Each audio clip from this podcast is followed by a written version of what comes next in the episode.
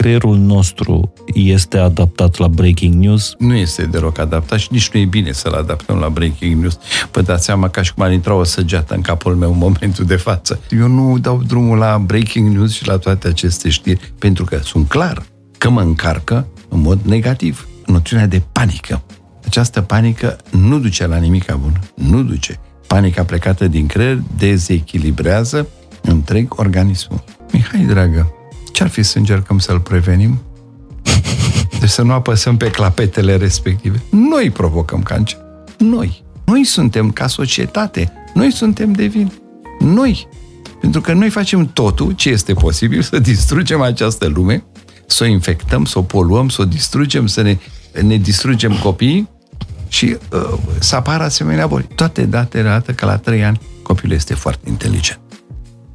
La trei ani copilul recepționează tot, știe exact ce se petrece în jurul nostru, vede și tridimensional și noi începem să spună nu face asta, nu face asta, nu face asta. Îl limităm. Îl limităm. Nu avem voie să-l certăm. Dacă l-am certat, rămâne amprenta de ceartă. Dacă vrei să obții un copil frumos și cu o minte întreagă. Dacă vrei să obții o brută, obții cu totul altcumva. S-a dovedit și în uh, fiziologia umană că noi putem trăi aproape 300 de ani. Este incredibil cu ce ne-a dat Dumnezeu, cu creierul care ni l-a dat. Și de ce nu trăim?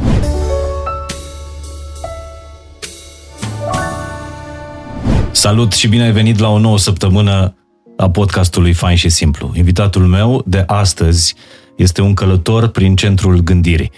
În această întâlnire o să încercăm să ne apropiem de știință și să ne apropiem de asemenea și de Dumnezeu. Invitatul meu este cel care a spus în nenumărate rânduri faptul că creierul te apropie de Dumnezeu. O să încercăm astăzi să învățăm din lecțiile pe care un neurochirurg, unul dintre cele mai cunoscute nume ale neurochirurgiei românești din ultimii 50 de ani, lecțiile pe care un neurochirurg uh, le-a învățat despre minte și despre suflet, uh, despre om și despre Dumnezeu în peste 50 de ani de practică ai, uh, uh, ai dumnealui.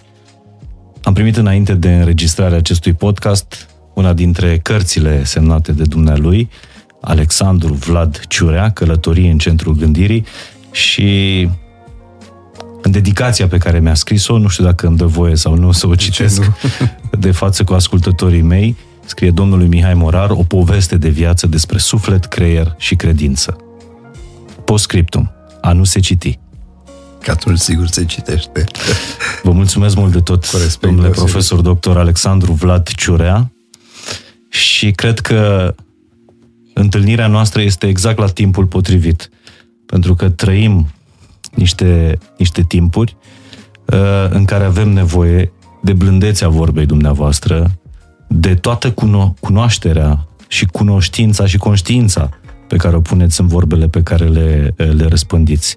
Bine ați venit și vă mulțumesc tare, tare mult. Da, bună ziua, bine v-am găsit. Sunt uh, realmente emoționat că mă aflu această emisiune și am venit cu mare, mare plăcere, cunoscând și alte personalități care s-au prezentat și au vorbit de la dumneavoastră și transmițând celor care ne ascultă și am constatat că aveți o audiență foarte mare, o serie întreagă de lucruri care fac cinste acestui postcast și fac cinste României. Vă mulțumesc tare mult! Mă uitam în uh, biografia dumneavoastră că sunteți un copil al uh, războiului. Sunteți născut la uh, Vaslui. la Vaslui în timpul celui de-al doilea război mondial și cred că cele mai emoționante imagini care vin de pe frontul de luptă din Ucraina sau de la vămile cu România, cu Polonia în ultimele uh, zile sunt imaginile cu mame și cu copii. Uh, bună oară, am văzut uh, ieri și chiar am, am postat pe Instagram o maternitate din Kiev mutată în subsolul spitalului și o mamă alăptându-și copilul în primele ore după, după naștere. Și uh, mă gândeam la viața noastră. V-ați născut în timpul războiului. Da, este adevărat.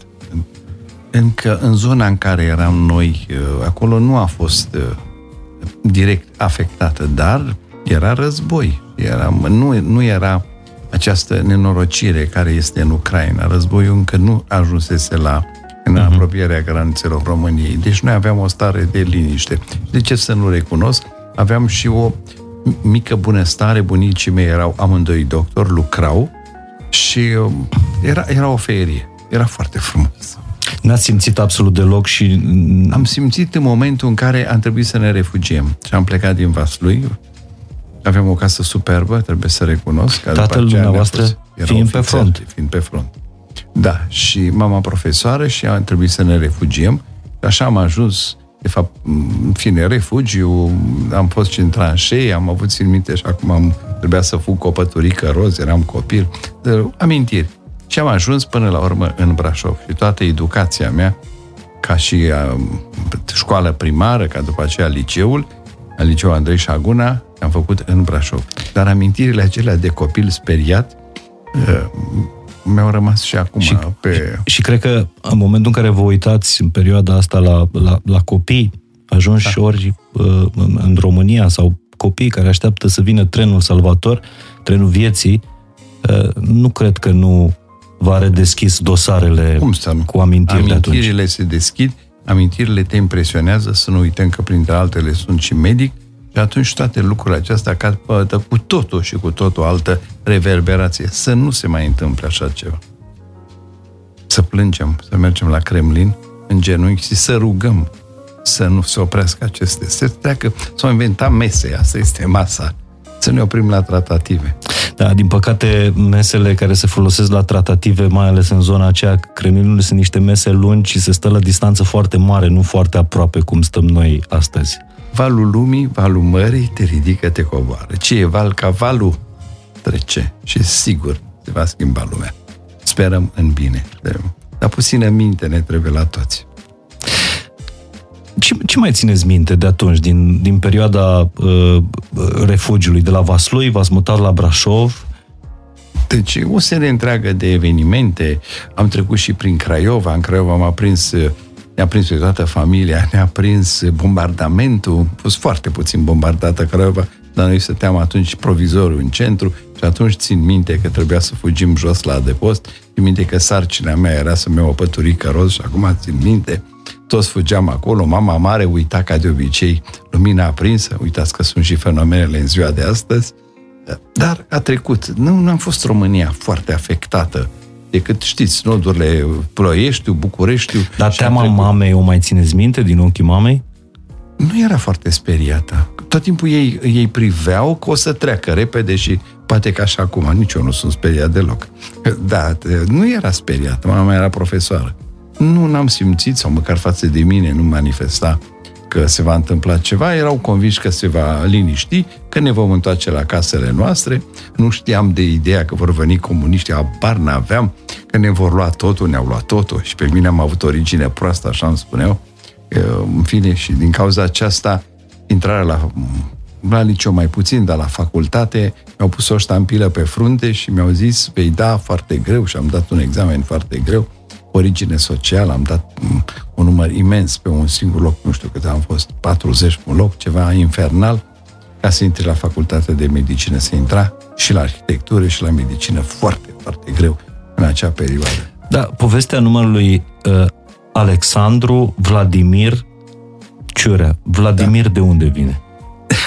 armatele ruse fiind în apropiere, cel de la notariat, care starea, care m-a înregistrat, a zis, păi sunt ruși aici, așa a scris Vladimir. Familia a zis Vlad. Tatăl meu nu era, mama mea nu era.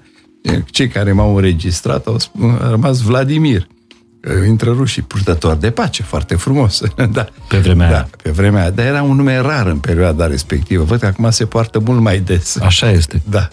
Nu știu da. dacă se va mai purta de acum înainte pentru, nu, pentru numele o vreme. N-are, n-are, e adevărat. Și eu... asta e interesant, că Vladimir înseamnă purtător de, de pace. De pace. Purtător de pace și cred în această ca Și idee. asta a fost toată viața. Da, cel mai bine este purtător de pace. Aceste conflicte, sigur, și maturitatea te induce la acest lucru. De aceste conflicte, să ne întoarcem, interumane, certurile, scandalurile, nu duc la nimic bun, dar se S-a dovedit că în sistemul nervos noi avem un număr de celule nervoase. Uh-huh. Noi trăim, gândim, parlamentăm, ne certăm, iubim cu aceste celule nervoase, poftim, și aceste celule nervoase se pierd. O secundă pierdem o celulă. Și totuși scrie și în Biblie, s-a dovedit și în uh, fiziologia umană că noi putem trăi aproape 300 de ani. Este incredibil cu ce ne-a dat Dumnezeu, cu creierul care ni l-a dat. Și de ce nu trăim? Păi că ne certăm. ne invidiem, ne certăm, suntem pe nu, gică contra, suntem pe nu, cum a spus unul ceva, nu, nu e bine. Deci toate lucrurile acestea, stările conflictuale, scandalurile, nu mai spun, divorțurile, uh, cum vedem, uh, furia, uh, agresivitatea, toate astea duc la ruperea celulor nervoase și pierdem, pierdem celulele nervoase. Câți oameni stau, de exemplu, noaptea și au coșmaruri și se gândesc că peste zi ce au făcut și ce o să facă mâine și acesta iară duce la un număr mare de celule pierdute. Și toate aceste pierderi pe care le avem duc la fenomene nervoase, nu vreau să vă spun la ce boli, ca să nu vă rog să nu vă speriați. Nici dumneavoastră, nici de cei care ne ascultă. Se vede că se vede treaba că dumneavoastră chiar aveți grijă de celulele dumneavoastră nervoase da, și total. le prețuiți ca Cred o... că se și vede, nu? În urmă, cred că asta da. e cea mai mare avere a noastră. Da. Să le prețuim, să le folosim, să, să gândim pozitiv, indiferent ce se întâmplă, pozitiv și mai ales cuvântul acesta care este optimism. Că noțiunea de optimism, de zâmbet, mm-hmm. este, cred că, foarte importantă pentru toți. Domnule profesor, e un consum enorm în perioada asta, nu mai zic, după 2 ani de pandemie, acum a venit războiul, e un consum mare de tot de celule nervoase. Pentru că de la generația de, acu- de când erați dumneavoastră copil, până la generația copiilor de acum, n-am mai prins un război prin părțile astea ale Da, noastre. nici nu mai trebuie. N-am mai văzut imaginea alea cu mame Da. refugindu-se cu bebeluși. Uh, care este sfatul dumneavoastră după atâta studiu al centrului gândirii, al sufletului Uman. uman? Mhm. Care este sfatul dumneavoastră pentru noi, cei care trăim pentru prima oară în viața asta un război foarte aproape de noi? Da, este adevărat, dar nu este un sfat. Sunt mai multe sfaturi. Vă rog. Deci dacă începem, probabil că terminăm peste trei zile. Să încerc să sintetizez. Primul lucru este ca, mă scuzați, eu nu dau drumul la breaking news și la toate aceste știri, pentru că sunt clar că mă încarcă în mod negativ. Uh, Una este să prezinți știrile foarte plat, uh, una sub alta. Sunt posturi care le prezintă foarte... Și alta este că încă un bombardament, încă una, te induce atacul de panică. Sunt persoane care suferă, familii întregi, mai ales cei mai aproape de graniță. Am auzit acum persoane care sunt gata să ia iod ca să, uh, să prevină Nu un... se mai găsește în farmacii. Da. Așa, bun, așa este. Da, este e, noțiunea de panică. Această panică nu duce la nimic bun. Nu duce. Panica plecată din creier dezechilibrează întreg organismul. Se produce un dezechilibru și în tiroidă, și la inimă. Pe persoane care vin cu palpitații, nu mai spun tulburări intestinale, nu se pot concentra, nu, vă- nu mai văd bine, nu mai pot să-și desfășoare activitatea. Noțiunea de panică. Deci primul sfat este încercați, încercați pe toate căile să vă mențineți o viață calmă, liniștită și să luați informațiile corecte la sfârșitul unei zile despre ce se întâmplă, să fiți informat, dar nu sub forma de uh, agresivitate a știrilor și să tremurați la primul val care vine asupra dumneavoastră, ca și în pandemie. Uh, În pandemie, când a apărut primul caz în România, s-a fost ca un mare succes, a fost prezentat. Toată lumea s-a bucurat. Cum se poate așa ceva? Deci noi trebuie să știm să uh, rezistăm la aceste noutăți. Fiecare post dorește să-și prezinte noutățile și uh, ce a prins de pe teatrele de război. Deci menținerea unei activități cerebrale normale. M-ați întrebat. Al doilea, trebuie să ne menținem stilul de viață corect și în mod normal uh, cu un ritm de viață. Nu înseamnă că stăm... Am colegi și prieteni care stau toată noaptea, dimineața sunt terminați pentru că a stat toată noaptea la știri. Zic, nu ajută la nimic. Bun. Întrebarea mea este, pot eu influența ceva ce se întâmplă acolo? Nu. Eu trebuie să fiu bun aici și trebuie să fiu un, un exemplu bun aici. Dacă un profesor universitar, nu numai eu sau altul, cu o minte întreagă sau un academician vrea la fugă speriat și să ascunde pe știu eu pe unde, ah, va fi un exemplu. Domnul academician a fugit și s-a ascuns în subsol, fiindu-i frică că dă cu bomba nu știu unde. N-are nicio legătură. Deci trebuie comportamentul să fie acela. Apoi trebuie să ne alimentăm, să bem apă normal ca să rezistăm la tot ceea ce se întâmplă. Și al patrulea trebuie să ne continuăm activitatea intelectuală pe care o avem în mod normal. Nu putem influența acest război. Da, putem altfel. Personalitățile, cum au făcut și în Rusia, personalitățile științifice, Academia Română, uh, Guvernul României pot să aibă o atitudine corectă, o atitudine non-agresivă și să spună părerea. Toate acestea sunt piedestaluri, sunt mici, mici, mici cărămizi care se ridică. Nu, nu se rezolvă așa un lucru. Astăzi, de exemplu, precum știm, o putere mare invadează o țară mai mică și vor să se impună în zona respectivă. Mâine se poate întâmpla invers. Atunci unde este adevărul? da. Domnule profesor, E o întrebare, nu vreau să fie o paranteză, dar creierul nostru este adaptat la breaking news? Pentru că totuși trăim de vreo 30 de ani în regim de breaking news. Nu este deloc adaptat și nici nu e bine să-l adaptăm la breaking news. Vă dați seama ca și cum ar intra o săgeată în capul meu în momentul de față. Așa este. O știre poate ca să-ți vină uh, că aceste știri te cutremură. Tu, de exemplu, lucrezi, poate operezi, poate conduci o, un tir, poate conduci o unitate și în clipa aceea auzi că o vește din aceasta proastă că a căzut o bombă nu știu unde, pe ce oraș și acea bombă avea semne de întrebare, ce fel de încărcătură și te gândești că eu sunt la 30 de kilometri, 50 de kilometri de graniță. Ce se întâmplă cu mine, cu familia mea? Și totuși, parcă breaking news-urile astea ne atrag ce din... Este o adicție. E o adicție. Este o adicție. Este o adicție. Ne avem o adicție și vizuală și auditivă și o plăcere a creierului de a, de a capta. Ceea ce, ce așteptăm atunci când ne uităm în regim de breaking news la TV? Urm- o știre că se termină războiul sau din potriva așteptăm adicția asta, așteaptă următoarea știre, oroare, atac, De-abia așteptam o, o breaking news în care să ne spună că s-a terminat pandemia toate știrile care mergeau înainte, că pandemia vine, vine, vine și o cucerește globul, erau savurate, făceam o adicție în creierul foarte multor persoane, ce o să se întâmple și așa mai departe. Încă o țară este roșie, încă alta devine și așa mai departe. Am fost și pe negru la un moment dat și uh, parcă, nu știu cum, parcă ne plac lucrurile acestea. Nu este bine, trebuie să gândim în altă în altă cheie, în altă gamă trebuie să gândim. Cum schimbăm care... negativul ăsta, setea asta, adicția asta de negativ în pozitiv? În afară de a închide televizorul, că nu cred că trece adicția. Sunt multe. În primul rând, uh, trebuie să, ca să digerăm ideea, trebuie să, ne, să avem în carte ce s-a mai întâmplat cealaltă dată. Literatura ne învață, s-a mai trecut prin așa ceva. Omenirea a mai trecut prin asemenea valuri. Și România a mai trecut ce s-a întâmplat, cum au rezistat săraci oameni atunci care nu aveau informația de acum și să ne păstrăm mintea, sufletul, corpul, familia întreagă și care să putem rezista.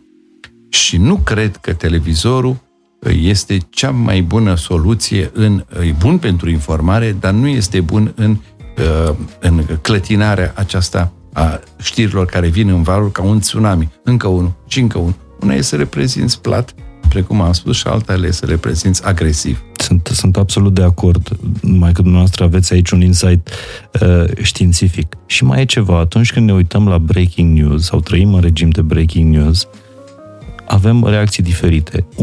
Unora li se dezvoltă compasiunea. Ies da. din casă, se duc la graniță da. Foarte frumos. și Super. iau refugiați acasă. Alții neagă. Da. Nu există așa ceva, nu e război. Da, ca și Alții, la vaccin. Ca exact, și la exact. vaccin. Exact la fel. De unde exact. vine de unde vin reacțiile astea total diferite? Noi suntem o țară liberă, uh, avem o gândire liberă. Jean-Jacques Rousseau și Voltaire a zis, ne-am născut liber, să fim liberi, am dreptul să gândesc ce vreau. Eu nu vreau să mă vaccinez, eu nu vreau cu tare, indiferent ce îmi spun mie doctorii. Așa am gândit. Perfect. Așa este și cu problema aceasta. Sunt foarte multe persoane care consideră că sunt, nu mă refer numai la război, mă refer la toate fenomenele, foarte multe fake news, și se exagerează, se cade într-o altă paradigmă.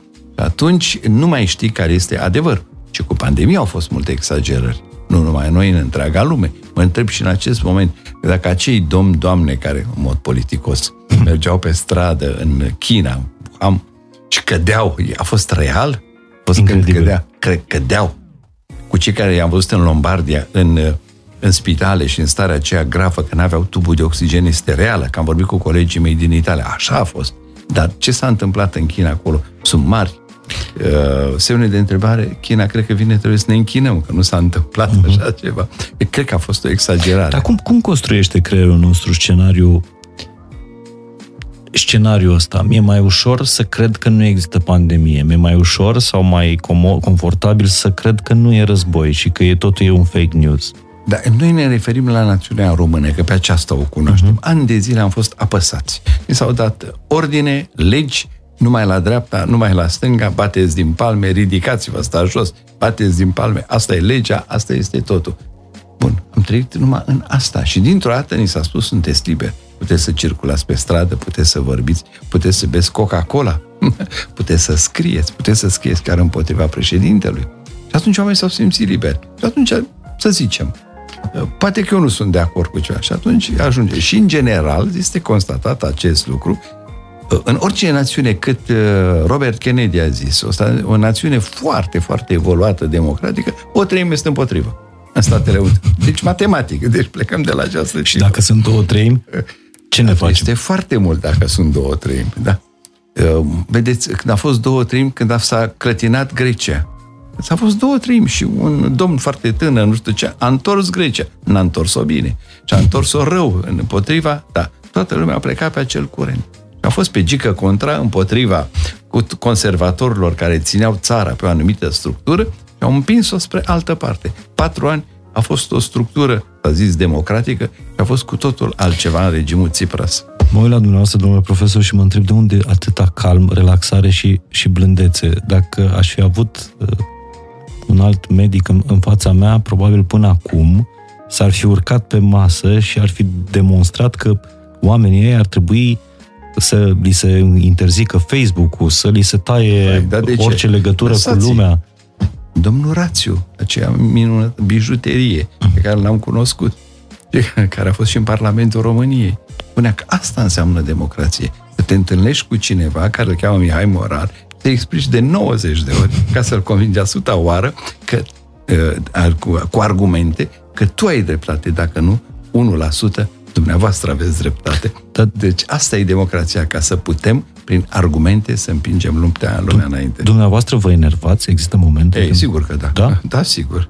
Și pe vremuri mă enervam mai mult. Acum, de când mi s-a mai făcut părul puțin cu altă culoare, mi-am dat seama uh-huh. că nu este bine să mă enervez. Nu este bine, dar fac bine și asemenea raptusuri în care te impui sub o altă formă. Nu este civilizat, încă o dată spun. Am întrebat asta pentru că înainte de uh, înregistrare mi-a spus că dumneavoastră nu știți să înjurați. Da, nu știu să înjur. M-am educat în privința asta. Să nu pot să înjur pentru că totdeauna mă gândesc, dacă eu pe cel din fața mea, o lateral de mine, la mașină l-am înjurat, poate să mă audă, mă urmează un val de înjurături spre mine și cine știe cum se termină acest lucru. Mai bine nu înjur.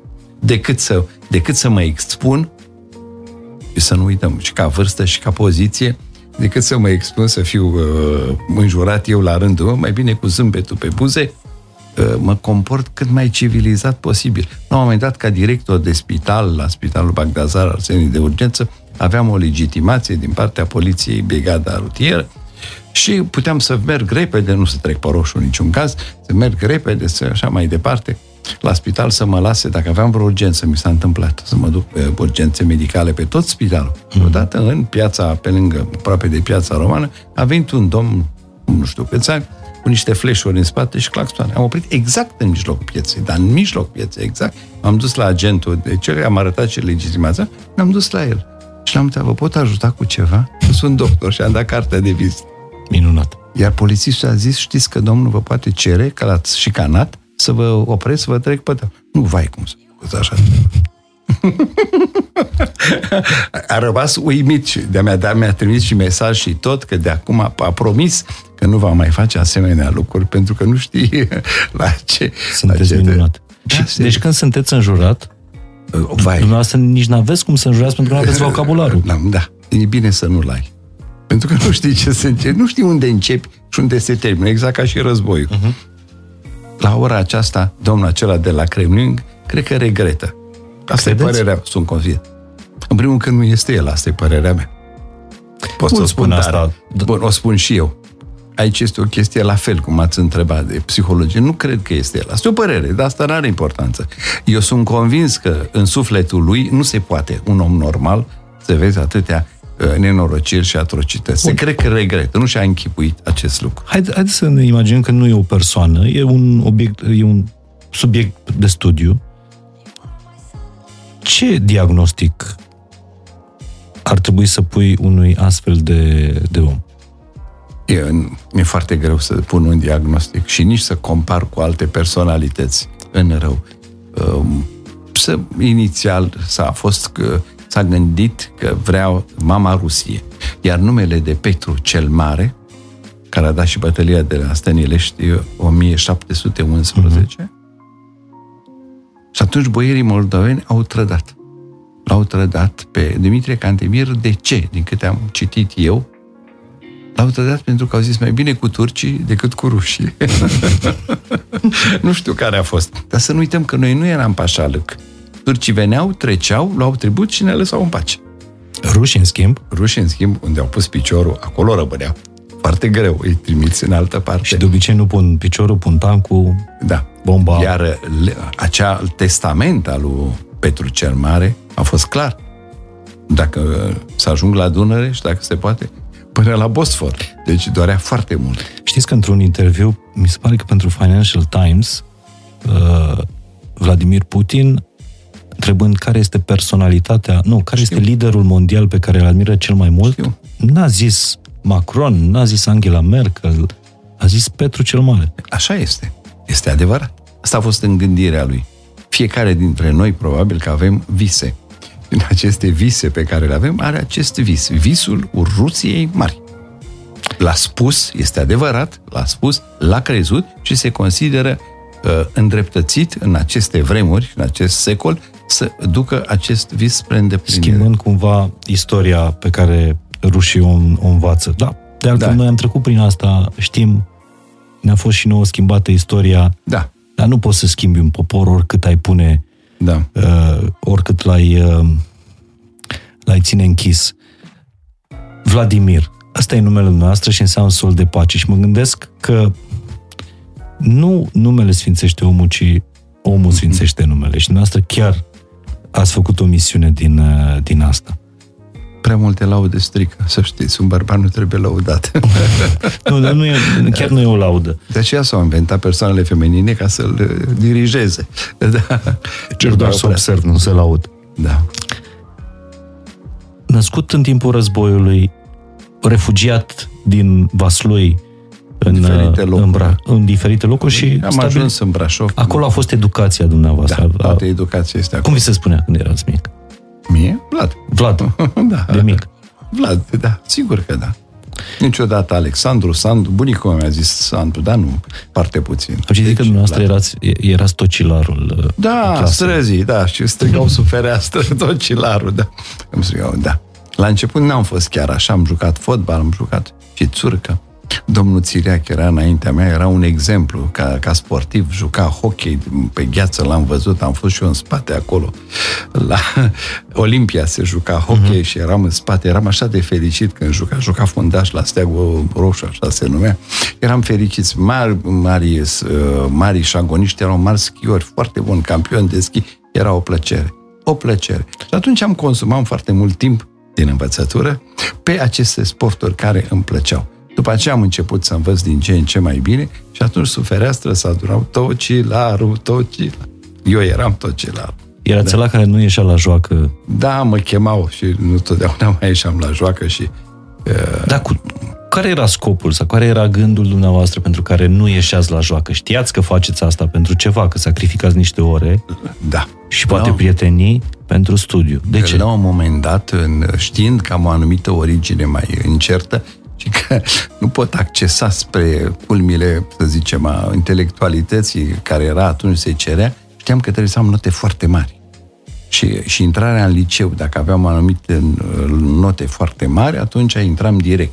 Nu a mai fost asta și am dat examen de intrare în liceu Șaguna. După aia, terminarea liceului, la fel s-a pus problema pentru facultate. N-a fost chiar așa, dar am învățat, la un moment dat și de plăcere, și de plăcere, și pentru note, recunosc, și pentru am uh, spălat uh, aceasta să nu se lege de uh, problemele mele de uh, origine intelectuală și trebuie să recunosc uh, unchiul meu era uh, secretar la, al doilea secretar la PNC, atunci PNC, nu-i spunea PNC-CD, uh, erau simpatizanți, deci aveam o chestiune foarte, foarte Dosar gravă, greu da. pentru... Dosar foarte greu, unchiul meu a avut alte uh, alte veleități, deci dacă eram puțin, puțin uh, scuturat, că eu aveam la facultate, când m-am dus la Cluj să dau la facultate, autobiografia mea era falsă.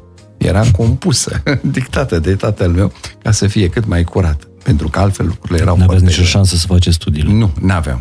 N-aveam șansă să fac studiile. De una, două mă chemau să întosc eu autobiografia și în anul 4 simțind că voi fi încolțit, așa că erau tot felul de informatori pe care partidul și trimitea pe acasă, pe la tine, pe la rude, pe la așa mai ceilalți. Atunci am făcut tot posibilul să plec din Cluj, să vin în București, oraș mare, m-am pierdut. Da, și deci s-a mai și relaxat și regimul. Dar uh, gândul de a fi neurochirurg când v-a încolțit? Când ați vrut să faceți un rost, un sens în viața noastră din de asta? neurochirurgie, în primul rând, este fascinant pentru oricine. Și pentru dumneavoastră. Adevărat. Am să vă spun o poveste. Am ajuns la Ankara la un congres și a apărut un domn de aproape 2 metri care mi s-a spus că are ca și astăzi cei care au construcții. Uh, Avea, nu știu ce, carieră de piatră, de așa mai departe, că era un om foarte bogat. El suferea de o boală uh, și a fost și operat, s-a ridicat a avut un discurs foarte interesant. Și a zis, eu sunt unul din sponsorii acestui congres. Și mă ridic în picioare pentru cei care Dumnezeu i-a dat și a format să atingă substanța cerebrală și mai ales să încerce să o vindece. Să atingi. Una este să dai un medicament, una este să lo- iei niște reflexe, a- să vezi ochii, urechile, dar ca să deschizi creierul, să atingi substanța cerebrală, e, e ceva cu totul deosebit. E, Și m-a fascinat, ca și uh, ca, din facultate. M-a fascinat înainte de frei în facultate, m-au putut anumite să mă laud premii la biologie, așa, și m-a fascinat și m-a fascinat continuu sistemul nervos. Pentru mine îl învățam foarte repede toate lucrurile acestea, mi se păreau foarte ușoare. Uh, Ochiul, la fel, am reușit să scriu și niște lucrări și în Franța despre ochiul uman. Am avut cu un uh, celebru profesor um, Olteanu se numea, Mircea Olteanu, a fost profesor de oftalmologie și m-a fascinat și m-a fascinat sistemul nervos. Nu știam că voi deveni neurochirurg, a fost pur și simplu o întâmplare. Noi dădeam examene foarte grele și când am dat examen și am terminat, acum mai spune rezidențiat, am dat examenul de intrare în rezidențiat în, uh, pe neurochirurgie, a fost o întâmplare pentru că erau două locuri în București atunci și cea care eram la egalitate de note era o doamnă, m-a rugat, lasă-mă să fac eu ginecologie. Și zic, la, și mai rămânea un spital. Vreau spital. Uh-huh. Spitalul care era, a fost spitalul Gheorghe Marinescu, noi spuneam la vesel, la nebuni, de acolo și am ajuns la neurochirurgie. Nu regret deloc, a fost foarte interesant. Nu se întâmplă, știți că nimic nu e întâmplător în această lume. Și ce sunt, sunt tare curios, ce se știa cu 50-60 de ani despre creier și ce, ce s-a aflat despre creier de atunci și până acum? E grămadă de lucruri și tot nimic. dacă, dacă scuturăm sacul, uh, progresele sunt imense, imense în științele neurale și tot spunem că învățăm, învățăm, învățăm și eu rămân surprins de cât s-a progresat și rămân surprins cât învățăm și surprins câte mai avem de învățat. Da, puteți să-mi dați un exemplu despre, nu știu, un lucru pe care l-ați învățat în școală de bun Da, da. și care a fost contrazis de uh, progresul științei, de cercetări în timpul de când profesați. Păi să vă întreb, Despre- un, să vă spun chiar un lucru foarte simplu. Astăzi pe drum discutam despre robotică. Dacă robotica, în timp ce era robotica merge, m-a întrebat un domn, dacă merge în neurochirurgie, nu merge atât de bine. A mers pe os momentul, roboții pe os. Adică să-l planifici să intre în os, să spui implantul ca să fixezi două oase într-un traumatism sau să fixezi într-o coloană modificată sau în robotică acum prinde și la implantul în coxartroză când se implantează acea proteză. Creierul este moale, e foarte greu cu robotica. S-a reușit pe creier în anumite uh, boli în care se fac implanturi în mijlocul creierului. Este în Parkinson. Dar asta nu înseamnă nimic. Uh, mă întrebați acum, nu știu cât, uh, am și uitat, 30-50 de ani, nu se știa de asemenea.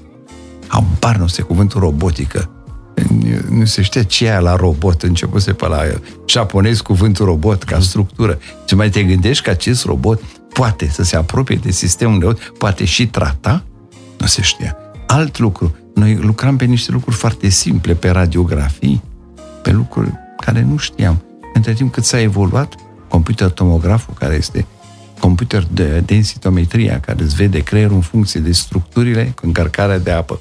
RMN-ul, RMN funcțional, acum am trei săptămâni, eram la un centru imens care seamănă cu un creier, la Hanovra, și profesorul care acolo trebuia să vedem, mai eram cu un caz, o personalitate din țară și să vedem cazul și zice, trebuie numai decât să-i facem un RMN funcțional, că nu are. Bun. Când am fost acolo, știam despre ce este vorba, m-a lăsat să stau de față și îi spunea, în timp ce făcea RMN-ul, îi spunea, mișcați mâna stângă. Se vedea mișcarea pe RMN. Mișcați mâna dreaptă. Vorbiți. Deci toate se înregistrau. Cum puteam să cred acum 40 de ani că vezi pe un ecran ce se întâmplă în creierul pacientului. Incredibil. Deci când, Incredibil. când mișcai mâna, se da, vedea pe... Da, da, se vedea acolo. Vorbitul se vedea. Toate structurile se vedea. De ce vrea să fixeze, pacientul avea o patologie și vrea să fixeze exact zona, cât sunt prinse aceste zone, noi le spunem speciale, elocuente, și dacă intervenția chirurgicală care domnia sau vrea să o facă va afecta acele zone sau este în afara afectării. Intrăm într-o zonă mai neutră, că mută nu există în creier. Da, deci mai neutră. Și atunci se uita și mi-a arătat și mie, zice, aici pot, aici nu, aici ce este, deci comenta pe aceste lucruri. Sau altă descoperire, care nu se gândea cineva acum 30, acum 20, acum 10 ani, că creierul are niște fibre nervoase. Deci pleacă, de exemplu, din emisfera mea dreaptă, fibrele este formidabil și ajung în corp pe partea stângă și am mișcat mâna stângă.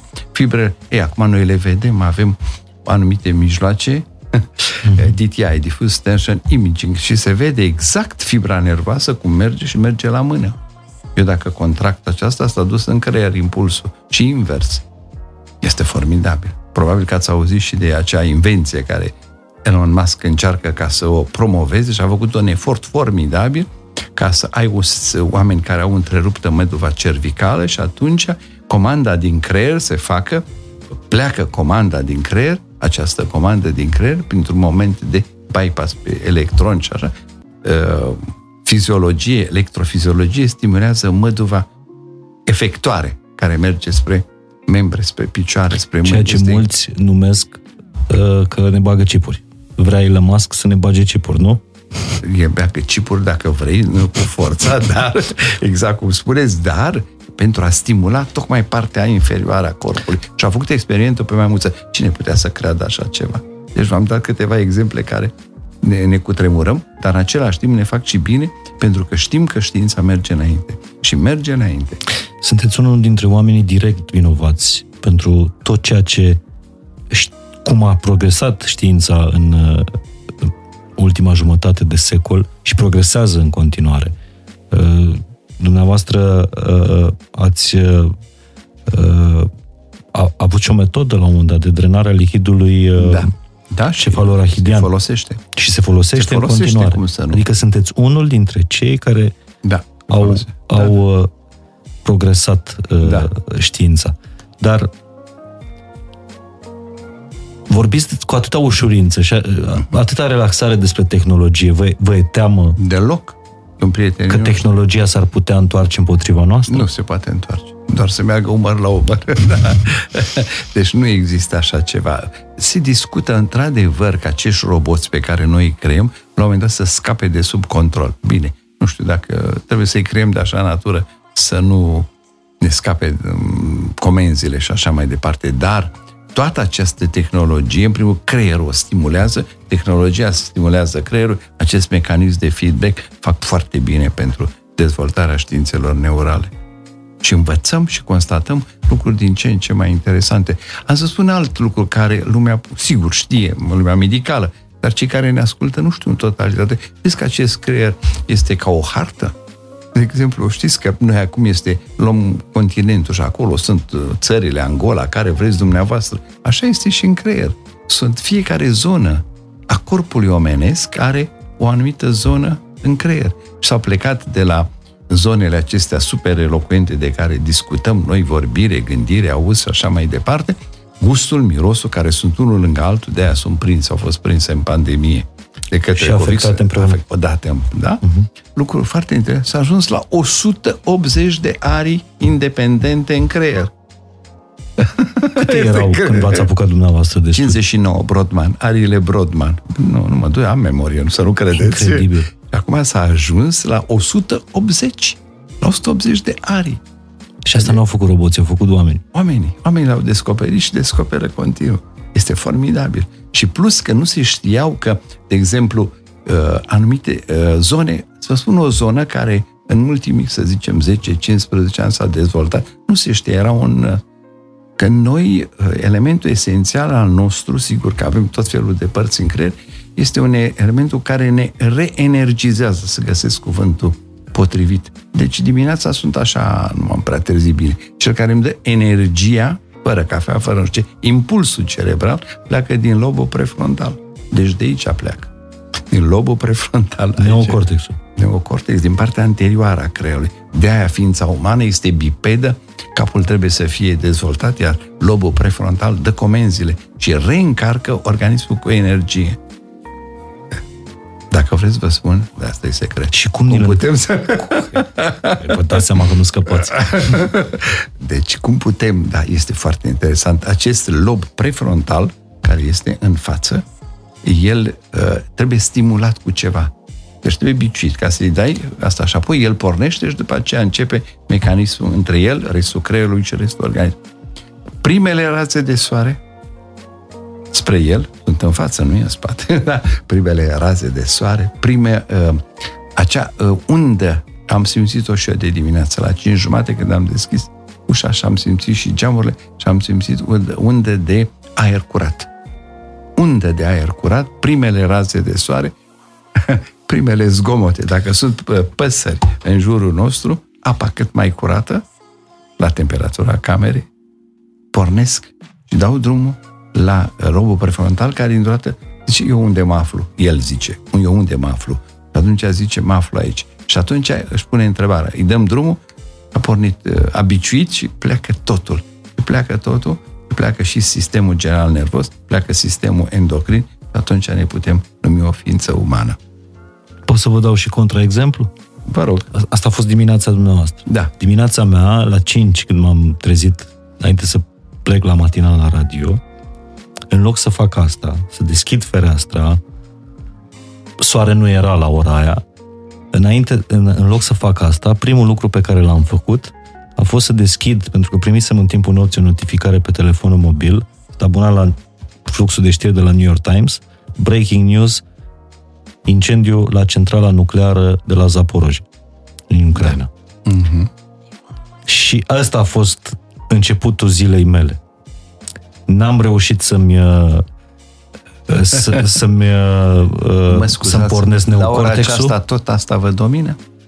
Uh, nu, Spune. nu. Ba, între ba, timp m-ați luminat dumneavoastră. E ca și da. cum aș fi deschis fereastra și a intrat aerul proaspăt ascultându-vă vorbind. Lăsați la deoparte și faceți primele elemente de dimineață pentru că acest, această cupolă, e o cupolă, creierul e rotund. Uh-huh. Această cupolă care ne-a dat-o Dumnezeu, da?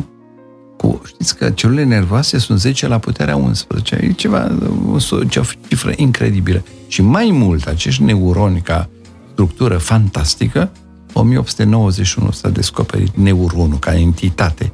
Valdaer, care pe vremea aceea noi avem o medicină foarte evoluată. A fost și la București, anatomopatolog, și neuroanatomopatolog, și la Iași. Este înscris la 1891. Apare denumirea de neuron. neuron neuron. Deci apare această celulă nervoasă. Da. da. Eu ce mi-am uh, excitat în momentul în care am, mi-am început ziua, imediat cum am dat jos din pat, cu un breaking news? Dacă nu, clar nu neocortexul. Nu, dumneavoastră ați primit o știre ca, un, ca o lovitură, hai să spunem, săgeată, ciocan, cum vreți ca să o luați. care a venit în creier și care s-a dus exact în uh, centrii dumneavoastră de vorbire, de gândire, de metabolism și a fost, ați, ați primit aceasta uh, pe toate planurile, nu numai pe planul gândirii, pe planul memoriei, pe planul vizual ați, v-ați gândit ce ar putea să fie vizual acest lucru, reverberația vizuală, pe plan metabolic în interiorul dumneavoastră, că sigur că n-ați avut o senzație foarte plăcută când ați auzit acest lucru, pe plan emoțional tot creierul s-a umplut de ce? S-a umplut de știri, de știri negative. Deci da. informațiile da. pe care le primim din da. creier se da. răspândesc în tot și corpul. în tot creierul și în tot corpul.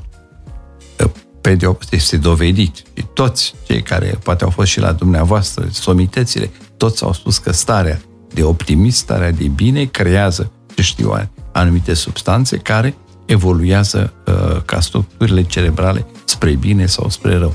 Și chiar un savant care a fost aici, pot să spun și numele? Sigur că da. Domnul profesor academician, profesor Dănăilă, a folosit și o frază în direcția aceasta, perfect cunoscută, în care spune starea de negativism, de pesimism, duce la scăderea imunității organismului și duce la acel lucru groaznic de boli neurodegenerative, dacă vreți vi le enumăr, al, Alzheimer, demență, Parkinson și la bolile neoplazice. Neoplazie înseamnă cancere. Cât se moștenesc bolile astea și cât le, le pornim noi, le generăm noi prin experiențele, modul cum primim informațiile și ce informații primim? Da. Exist, există în România un savant care a scris o carte excepțională. Este profesorul Adrian Restian, membru Academiei de Științe Medicale, care a scris o carte, Pianistul, epigenetic. Și a spus că noi avem, pe datele domniei sale, discuțiile sunt diferite. 20 de mii de gene, alții spun mai mulți, nu numărul contează. Toate aceste gene acumulează ce am căpătat, am căpătat, că am căpătat din, uh, dinaintea noastră. Aceste gene au în capacitatea lor ce boală doriți. Sunt marcate pe aceste gene. Uh, sunt marcate. Deci dacă noi în copilărie am trăit și am fost într-un mediu foarte curat, uh, din toate punctele de vedere, ca alimentație, apă, gândire, comportament, totul, am primit de la părinții noștri care au fost în zona respectivă cele mai bune elemente genetice. Dacă din contra am fost în zone conflictuale, în zone de război, în zone de restricții alimentare, de restricție de apă, de nesomn și așa mai departe, am primit cu totul altă încărcătură genetică. Acestea sunt stocate la noi. Ce spune în cartea respectivă pianistul epigenetic? Ne ducem în fața lumii cu acest bagaj de... Genetic. Da. Pianistul a, apasă pe clapele pe care le expunem noi. Cine le expune? Mediul înconjurător, poluarea, din nefericire, această defrișările, schimbarea apei, schimbarea naturii, breaking news, certurile, scandalurile, toate acestea pasă pe clape. Să zicem și că astea sunt clapele negre. Da. Există și clape albe. De ce în Elveția toți stau foarte cuminți, la ora 9 s-a închis totul, nimeni nu spune nimic, ei se duc liniștiți la muncă, vin înapoi liniștiți, nu fac scandal, trăiesc bine, trăiesc Și nu cred că au breaking news-uri în Nu au breaking news, nu-și permit așa ceva. Poftiți, deci răspunsul este la noi, nu în altă parte. Pianistul epigenetic, fantastică carte. Deci e important în viața asta pe ce clape apăsăm. Apeși. Da. Pe ce... Uh, nu neapărat deci ce material genetic o avem, genetic, mm-hmm. o avem toți. Nu putem să o schimbăm. Și dumneavoastră și eu și nu puteți schimba nu. faptul că v-ați născut nu. în timpul războiului. Nu pot schimba, dar în același timp am o moștenire genetică vă spun, foarte bună. Noi n-am avut în familia noastră, nu știu eu, n-am avut cancer, noi spunem neoplazii, n-am avut neoplazii, n-am avut leucemii, n-am avut boli de uh, demențe sau n-am avut Alzheimer, n-am avut, n-au fost persoane cu diabet în familia mea, nici a tatălui, nici a mamei, persoane cu diabet, persoane cu alte maladii. Dar, sigur, în genele mele, în această moștenire, am această problemă. Toate este să nu apăs pe ele. E formidabilă cartea respectivă. Ok, chiar am să o caut. Uh, am ascultat niște interviuri cu, cu profesorul Adrian Restian și e, e o altă minte luminată. Altă minte, altă minte, da. De aici, de lângă noi, din, din jurul da, nostru. Da. Și într-o zi mi-aș dori tare mult să-l am la, la masa podcastului. Domn profesor, mi-ați dat niște vești extraordinare. Una dintre ele este că în niciun caz nu vă e teamă că roboții o să ajungă să opereze oameni. Nu. Pe creier. Nu. Ci din potrivă. Oamenii o să opereze în continuare da. roboții da. pe creierii. Și acum, noi conducem cei care operează, avem chirurgie robotică. Avem. În chirurgia spinală, chirurgie robotică. Se poate face. Dar omul manipulează, este uh, omul cu manetele, cu mhm. consolă, aparatul, motorul care are înclavat în el fuziunea tuturor datelor informatice de imagistică care sunt adunate și pacientul sunt anumite uh, acele, nu știu cum să spun, mâinile care intră în pacient și acolo brațele se opre brațele. Uh-huh. Da, acestea sunt... Uh, da. Omul este cel care împinge robotul înainte. Robotul poate să te ajute să perfecționezi. Pot să vă pun o întrebare uh, poate intruzivă? Câte operații ați avut astăzi? Nu, nu, nu. Astăzi n-am avut. Astăzi ieri, n-ați avut, dar ieri? Ieri. În gen, lucrând într-un spital privat trebuie să fii, să te uiți de 10 ori, să măsori de 10 ori, să tai o dată și uh, în, realmente uh, aleg foarte atent și cazurile uh, ca să fiu sigur, sigur, dacă se poate numi sigur în meseria aceasta, sigur că este totul în condiții bune. Ieri am avut Uh, am avut operația, a durat foarte mult, practic a început la orele 8 de dimineață, era o tumoră de bază de craniu, cu toate investigațiile necesare. Cu doi medici primari am pornit această uh, activitate, o neuroanestezie excepțională, dacă am voie să spun unde lucrez, așa Sigur, și da. la Spitalul Sanator, și s-a pornit o anestezie. După ce pacientul a fost relaxat și tot, avem anumite aparatură de neuronavigație în care s-a stocat, s-a fuzionat toate informațiile pacientului și în care, pe suprafața capului, este exact desenată uh, în interior unde este leziunea, ca să intre ex- țintit. Nu în stânga, nu în dreapta, nu pe uh, la distanță de zona lezională, s-a intrat țintit pe zona aceea, s-au făcut toate manevrele ca să nu pierdem sânge, nici n-am pus sânge în timpul operației. Ce înseamnă precizie în neurochirurgie? Aceasta înseamnă precizia, dar în armată știți cum este, luat în colimator, punct ochit, punct lovit. Așa este și la noi. Vă amintiți că neuronavigația... Depinde deci, în care armată. în asta rusă nu cred.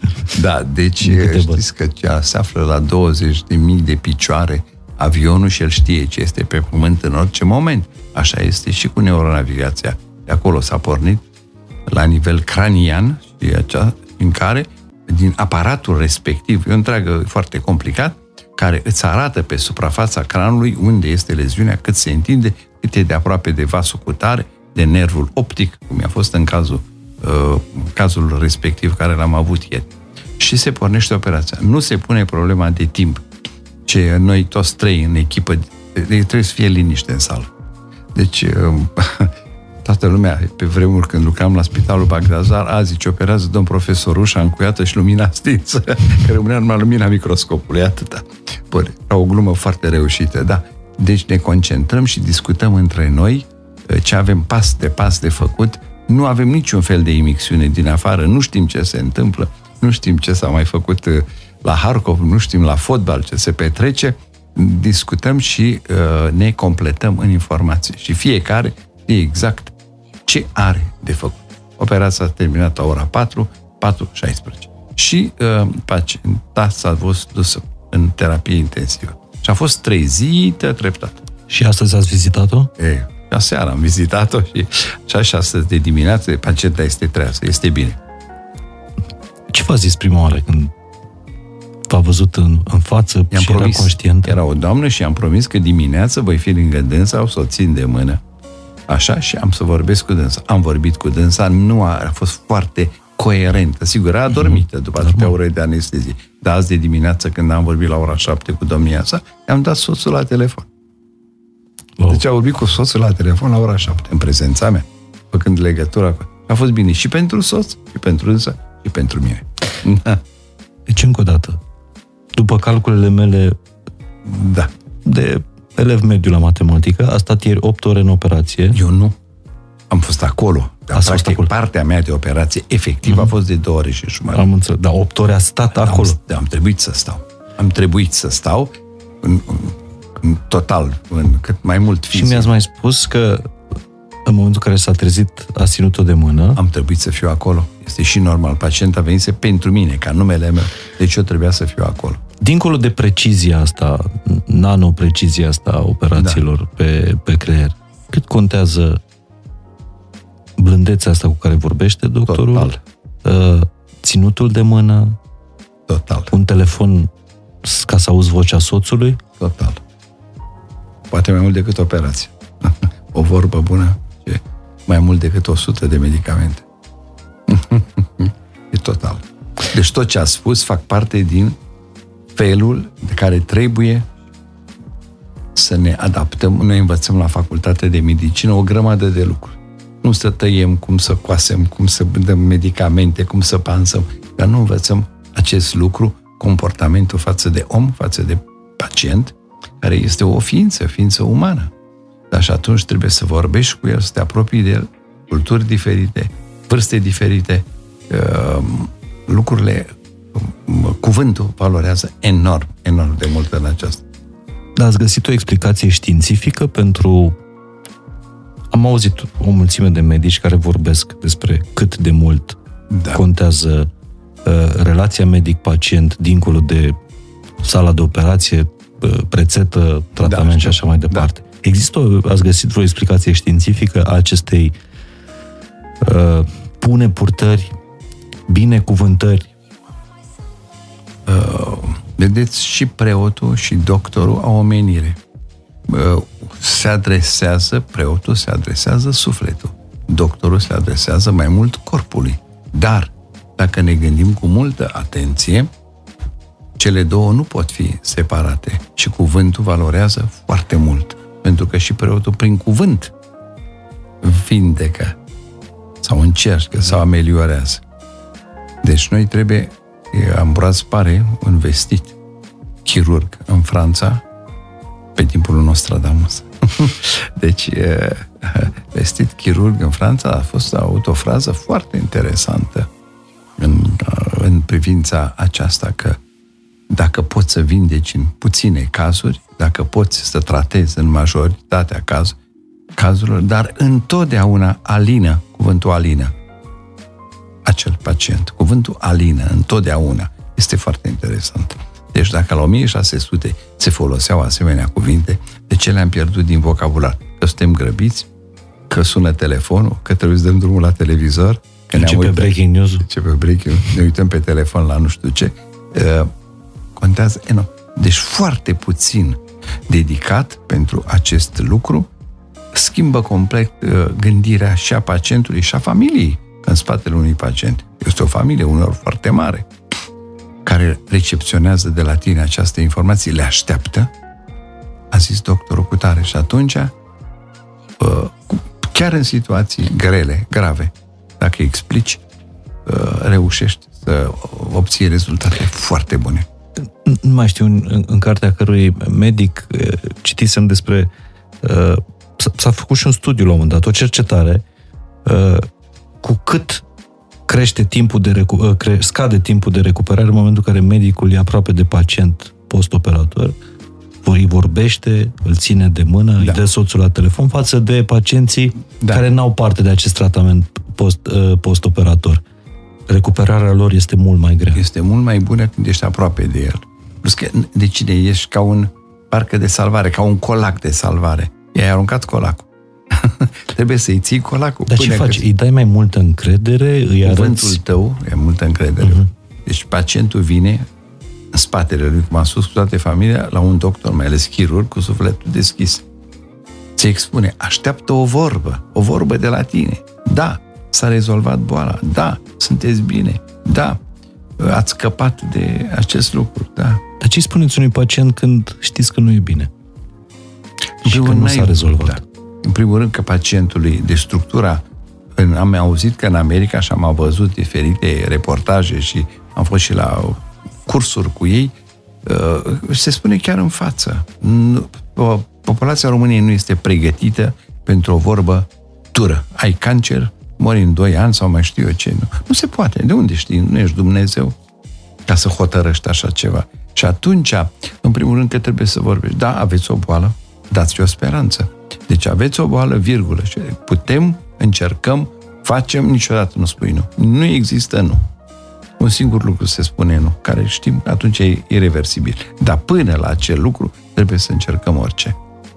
Și dacă mergi pe ideea aceasta, nu vei avea niciodată uh, părți în care da, mi-a dat o speranță, mi-a dat, am încercat. Așa mai departe. Deci trebuie să găsim. Și nu se știe dacă mâine nu există un medicament minune pentru cancer, un medicament minune pentru Alzheimer, Alzheimer încă nu are tratament. Da. Tot așa, citisem un studiu, de data asta un, un sondaj de opinie.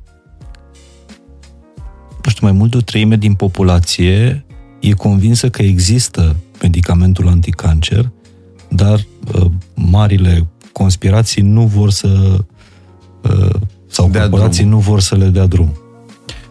Uh, Să-i dea drumul. Am auzit și eu știu despre asemenea lucruri și marele. De eu zic altceva. Mihai, dragă, ce-ar fi să încercăm să-l prevenim? Deci să nu apăsăm pe clapetele respective. Noi provocăm cancer. Noi. Noi, de ce? Când eram, m-am dus, în fine, la Vaslui, de îndrăgostit de bunica mea care a fost doctor, am ajuns să fac primul stagiu între anul 1 și anul 2, absolvent eram la Cluj, ni s-a dat să facem vara uh, voluntar să mergem la spital să ducem o hârtie. Și am ajuns și eu la spitalul din Vaslui. Bun, sub oblăduirea lui bunica. Foarte frumos. Și m-am dus. Și uh, mă duc, pacient, încercam să scriu ceva, mă duceam pe acolo. Și un domn, sărăcuțul, îmi zice, eu am rac. Bun. Așa. Și m-am zis, bunica, ce era rac? Cancer. M-am dus înapoi la el. Bun. Și zic, unde aveți racul? Și mi-a arătat la stomac. Am rac la stomac.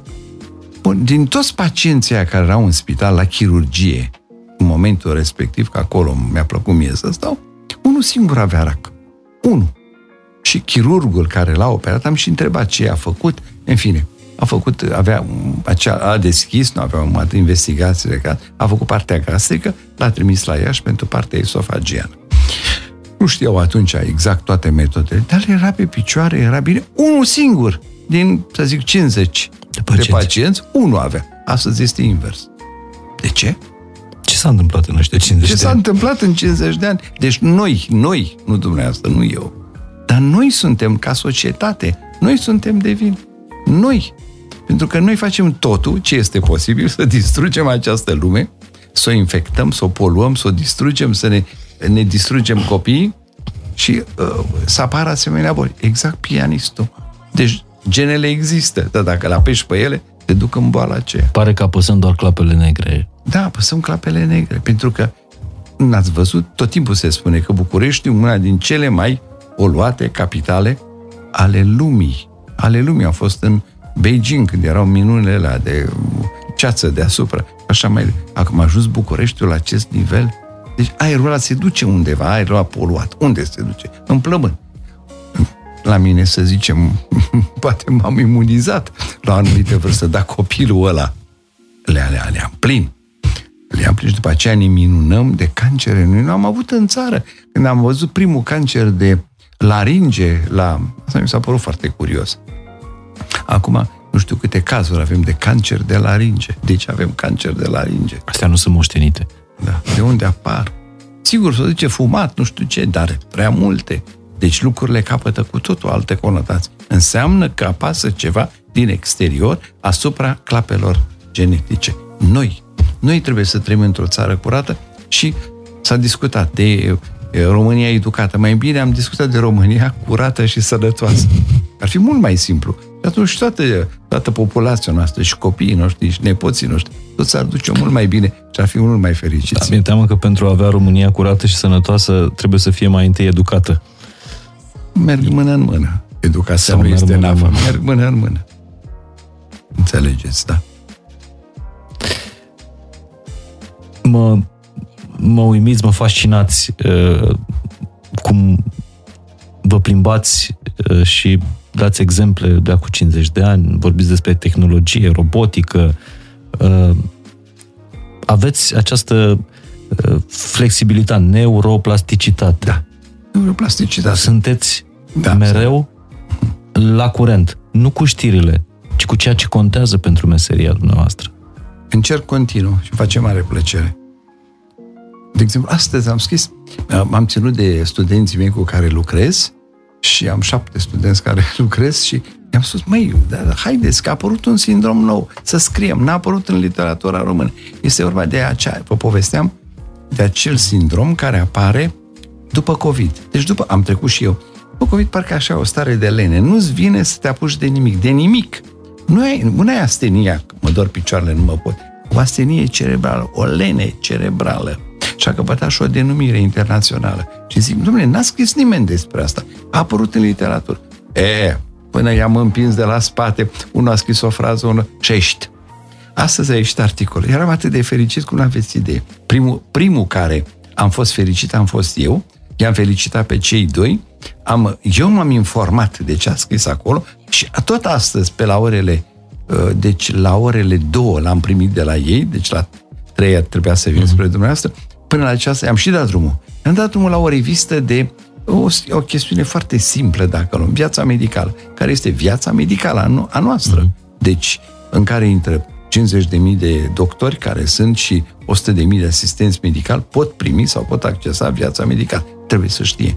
Chiar dacă le trece pe lângă ureche denumirea respectivă. Cum se numește? Uh, languishing. Languishing, adică un fel de leneveală, leneveală. pe care mulți dintre cunoscuții mei, eu n-am trecut prin COVID. Da, astăzi am trimis-o la publicare și am și rugat, dacă îmi scoateți un cuvânt, scot articolul și trimit în altă parte. Da, uh, domn profesor, acum, dacă îmi permiteți să glumesc, dar și vorbesc serios. Eu am languishing-ul ăsta fără să fi trecut prin COVID în unele zile.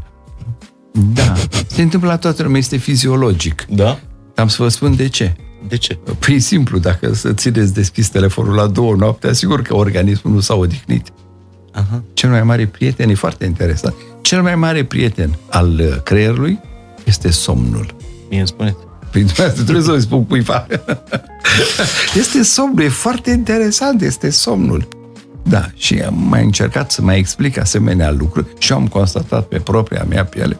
De exemplu, aseară mi s-a întâmplat să am o discuție cu un cardiolog din Atena, din multe puncte de vedere care ne interesa pe amândoi. După care, cât de repede posibil, am ajuns acasă și cât de repede posibil m-am și culcat, citesc dintr-un roman, niciun fel de televizor, nimic, Cum? ca la orele 10 și ceva să pot să dorm. Cum? La ce oră vă treziți?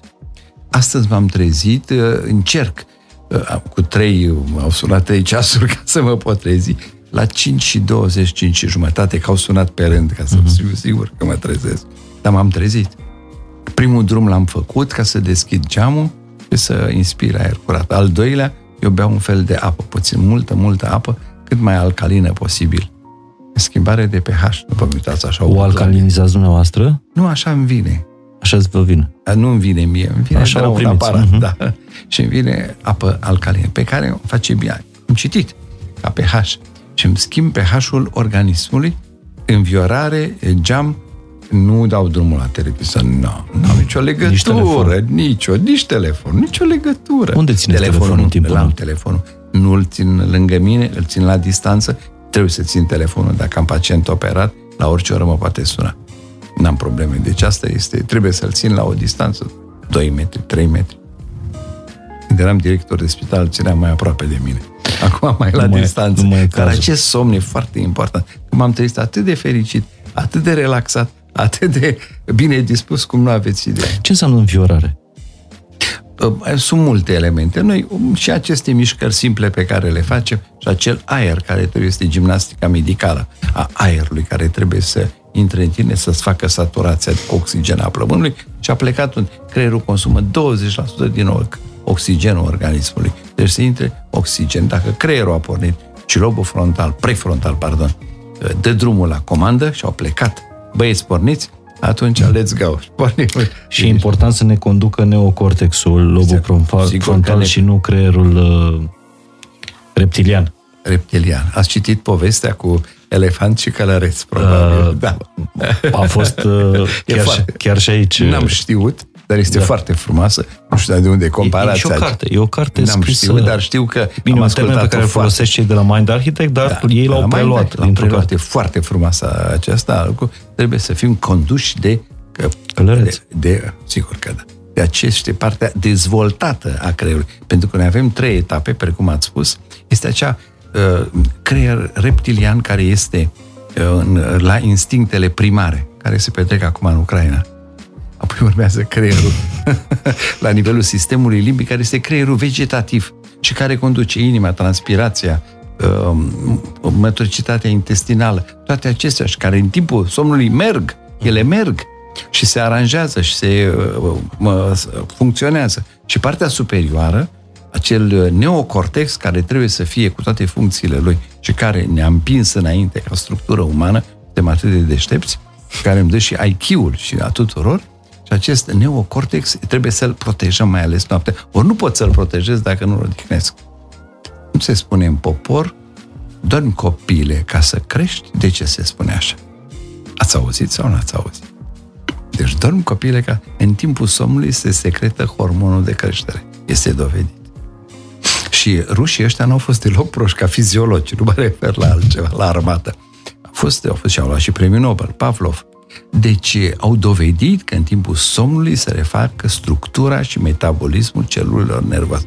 Lucrurile au evoluat și s-au dovedit că în timpul somnului toate acele, hai să zicem un cuvânt românești, dejecte, lucrurile proaste, urâte, e bici, spune în engleză, toate astea se adună. Și în timpul somnului sunt niște celule mici care vin, microglie, uh-huh. știu asta, vin peste cioara nervoasă, eu sunt cioara nervoasă, și îndepărtează toate aceste lucruri. Bun, o să zici, bine, bine, dar alea dacă rămân, dacă ele se fac depozite și împiedică transmisia, transmisia informației. Eu țin informația și o transmit la următoarea celulă, care se dumneavoastră, și vă întind o mână. Această mână este o sinapsă. Prin asta evoluăm. Un neuron celebru, matur, cum ar fi al lui Einstein, a ajunge la 10.000 de asemenea sinapse. Este incredibil. Nu? O mână strânsă, un vot în plus. Și se răspândește informația. Einstein care a spus că elementul esențial în creier e cunoașterea și să fiți, să fiți continuu curioși să cunoașteți, niciodată să nu vă opriți. În asta avea un număr fantastic de sinapse și mai avea ceva între cele două emisfere cerebrale, avea autostradă, care noi nu există. Această autostradă se numește corpul calos. Era foarte dezvoltat între emisfere. Uh-huh. De, foarte interesant ca, ca și structură cerebrală. Un om foarte interiorizat. Dar, în fine, așa a fost. Dar trebuie să învățăm de la el, din ce a spus. O, o inteligență ieșită din comun, ca să vă dați seama de nivel de inteligență, ca să-l convingă pe Niels Bohr să vină, să fugă de la Nems din Danemarca și să ajungă la el în, în America, i-a trimis o formulă clinică. Formulă matematică, scuzați-mă. O formulă matematică. Și curiozitatea l-a făcut pe ăla să plece după formulă. Dacă îi spunea vino, poate că nu înțelegea, dar formulele. Deci oameni extrem, extrem de inteligenți, cunoaștere. Ce generează cunoaștere? Pentru că a ști nu e același lucru cu a cunoaște. Sau a te informa nu e același lucru cu a te cunoaște. Ce generează cunoaștere este curiozitatea. Trebuie să fim curioși din orice. Am să vă spun elemente foarte simple care sunt de, citim o carte și auzim un nume. Poftiți. Acel nume, când am, a apărut numele respectiv, nu treci peste el. Ori măcar fratele Google, întreabă-l, ce părere uh-huh. ai? Înțelegeți despre... Deci, uh, așa, așa lărgim ulița da. și o facem autostradă. Autostradă. Fiind mereu curioși. Curioși, da. Am făcut un travel. De exemplu, noi discutam aseară cu prietenul meu din Grecia la un moment dat, după ce am terminat discuția științifică de cardiologie, de uh, operații de robot, discutam de robot, operații robotică, ortopedică și alte lucruri, am trecut la insule, insule grecești. Și îmi povestea de anumite insule, că înseamnă că fac reclamă, care nu le știe lumea. Că aceste insule grecești, unele au un, un grad foarte mare de ortodoxie, altele au o, anumite plaje foarte frumoase și eu le vedeam cu ochii. Imediat am încercat să caut pe Google exact insulele respective. Curiozitatea. Curiozitatea merge înainte cunoaștere. Și de aici este feedback-ul. M-am și văzut pe plajă. da. Dar cum, cum facem să... E, e clar că învățarea pentru dumneavoastră Sigur. și pentru oricine, Pentru oricine. învățarea este Și mai e regulă ceva. la orice vârstă. Vai ce bine că mi-a pus această întrebare, nu numai că trebuie să înveți. Există triunghiul descoperit de către Descartes. Descartes a descoperit un lucru care, sigur, se mai uită. Triunghiul care este ochi, creier, mână. Acest triunghi este triunghiul care ne împinge înainte. Exact ce faceți și dumneavoastră. Acest triunghi. Deci ochi, creier, mână și care vine și invers. Deci vezi, Vezi? Gândești în spate și mâna care face efector. Efectorul. deci Și asta, invers. asta înseamnă învățare și învățarea înseamnă. generează cunoaștere. Și tot așa. E tot așa. Deci, ochi, creier, mână. Este fantastică descoperire. Dar ce ne facem să înțelegem ceea ce, uh, ceea ce, cuno- ceea ce uh, învățăm sau ceea ce citim? Pentru că mie mi se pare că asta este cheia până la urmă. A înțelege, asta e cunoașterea. Să pricepi. De aia avem atâta celor nervoase să pricepem, că le punem în funcțiune. Cum le, le, cum le punem în Păi, funcțiune? Prin baza aia, ceea ce am acumulat din copilărie, din școală, de aia școala trebuie să fie bună și trebuie să fie foarte plăcută și să ni se imprime în cap anumite lucruri când am plecat de la un subiect foarte simplu, Descartes. Deci când ne-am spus cuvântul Descartes, axele Descartes, cele două axe descartiene, filozofia lui Descartes, el a discutat de suflet Descartes, de pineal. Intrăm în acel domn pe care am auzit toți mai bine decât orice, fratele Google, cine e Descartes? Nu e nimic grav. Intrăm în Wikipedia, cine e Descartes? Ce a făcut? Un om extrem de deștept și, și atunci cunoașterea împinge o altă cunoaștere. Și de aici pleacă lucrurile și învățând de Descartes, învățăm și de alte lucruri. Că, uh, și știința este în straturi, încă o cărămidă și încă o cărămidă și încă o cărămidă. Ce pierzi dacă te oprești din învățat? Mă scuzați, în clipa când ai pus uh, Armele jos. armele jos, atunci am să dau un exemplu. Un prieten de-a meu de liceu, foarte bun matematician, a ajuns profesor la Politehnică, dacă țin bine minte, în, uh, în uh, Brașov și la un moment dat a zis, am o anumită vârstă, mor să mă pensioneze și s-a pensionat și ce face acum? A, mă duc cu copiii la nepoți, în parc. Bun. Bun, și l-am întâlnit din nou. Mă duc cu nepoți în parc, rad o bere, nu știu mai ce, foarte vesel. Asta e viața, trebuie să mi-o trăiesc, trebuie să nu știu mai ce. În șase luni era la, la nivelul copiilor. A uitat de matematică, a uitat de politehnică, nu mai știa nimic din asta, dar în schimb era gaga, gaga, gaga cu ei. S-a pus, e bine pentru copil că a fost la nivelul lui, dar la nivelul lui de intelect și de fost profesor de matematică, în politehnică, s-a, a pierdut contact. Și n-a mai mers înainte. Deci, a te opri din învățat înseamnă a îmbătrâni? A îmbătrâni. Și creierul îmbătrânește, funcția creează organul. Și atunci eu, dacă vreau să-mi țin un creier în activitate, trebuie să fac tot posibilul să funcționeze. Ori dacă el nu funcționează ca și un motor, luăm o mașină superbă și o punem în curte după șase luni, nu mai merge, este. Cred că suntem de acord. Dacă șase luni n-a funcționat. Așa și cu creierul. Dacă șase luni n-a mers, vă dați seama că vin cuvintele vin mai greu, frazele vin mai greu. Era profesorul meu la care am un respect deosebit, profesor Arseni. Și spunea, domnilor doctori, dacă n-ați pus mâna pe o carte de medicină uh, timp de șase luni, mai bine vă duceți cioban la oi. Asta era fraza domniei sale. Și domnia sa citea continuu. În continuu citea și se informa. Da. Mă gândeam uh, că văzusem astăzi o poză cu un soldat rus din uh, al doilea război mondial, o poză cu el înainte să plece la război și o poză cu el uh, după patru ani, după ce s-a întors viu. Da. Uh, și biruitor. Deci nu vreți să știți cât am bătrânit în patru ani. Zici că Da. trecuseră 30. Da?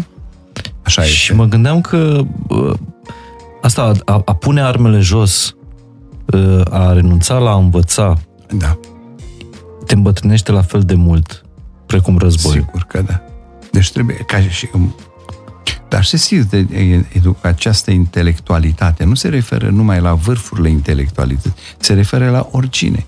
Și la un domn care, cuvântul ăsta mie nu-mi place deloc, pensionar care Lasă-l pe bunicul acolo că e tâmpițel, să se uite la televizor, să stea în fotoliu, după care urmează triunghiul bermudelor uh, deci din fotoliu la televizor, de acolo la masă, în bucătărie, în, uh-huh. în, în dormitor și nani.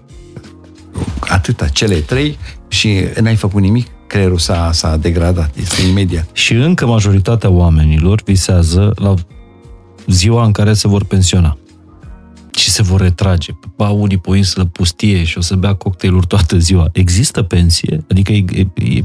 Dumneavoastră știți că organismul nu se pensionează? deci, deci dacă inima, dacă am spus că s-a pensionat, înseamnă că s-a oprit, nu? Așa e și creierul. Dacă l-am pensionat, l-am oprit.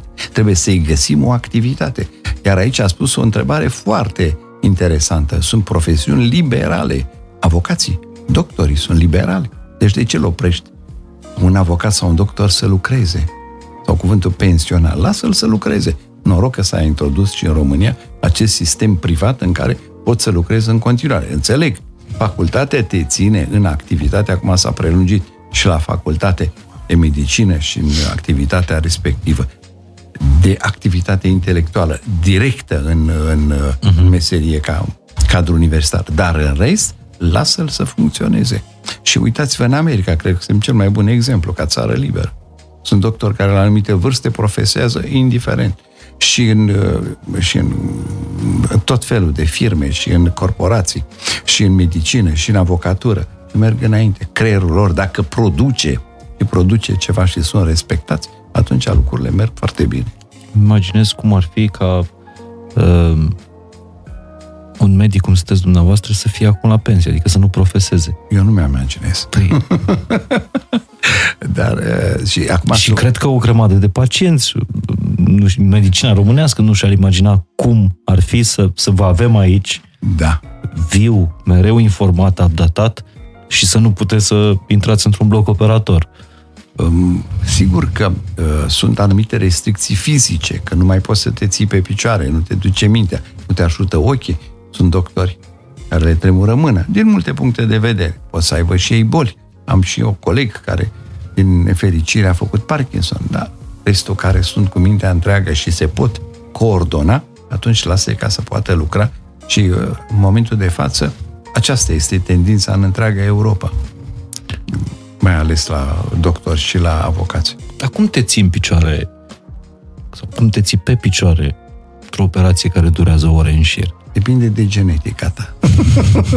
genetica mi-a dat posibilitate. Tatăl meu era a doua generație încălțată, așa spuneam noi și râdeam. De acolo am această genă bună, cum să-i spunem, țărănească, care este foarte bun. De lângă oitus, da. Ori și cât oricât de bună ar fi genetica, mai e nevoie de o, de o pauză, de o micropauză. Dar o operație de ore în șir nu-ți permite e, aici, asta. Aici intervin iară tehnologia. Pentru că uh, s-a inventat în operațiile pe creier că dacă stai foarte mult, s-au inventat anumite scaune ergonomice uh-huh. care stai în scaun și te, îți sprijini și mâinile și nu stai în picioare. Că altfel, cu adevărat, nu mai poți. Am stat în picioare ani de zile, dar acum s-au inventat acestea și aceste scaune au tot felul de butoane, te duc înainte, înapoi, în lateral și poți ca să te coordonezi. Că, într-adevăr, două ore, două ore jumate, trei, de stat la microscop și în aceeași poziție uh, devine obositor pentru oricine. Vi s-a întâmplat să fiți în mijlocul unei operații pe creier. Da. Și să nu știți încotro să o luați? Da. Ce faci în momentele astea? Primul rând să nu intri în panică.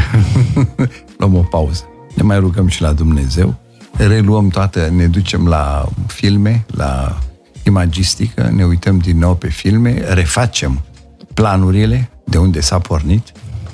Exact. Și noi avem hărțile noastre, așa, intracerebrale, reluăm plan de plan și ajungem la, uh, ca să vedem pe unde ne aflăm și ce trebuie să facem în continuare se întâmplă.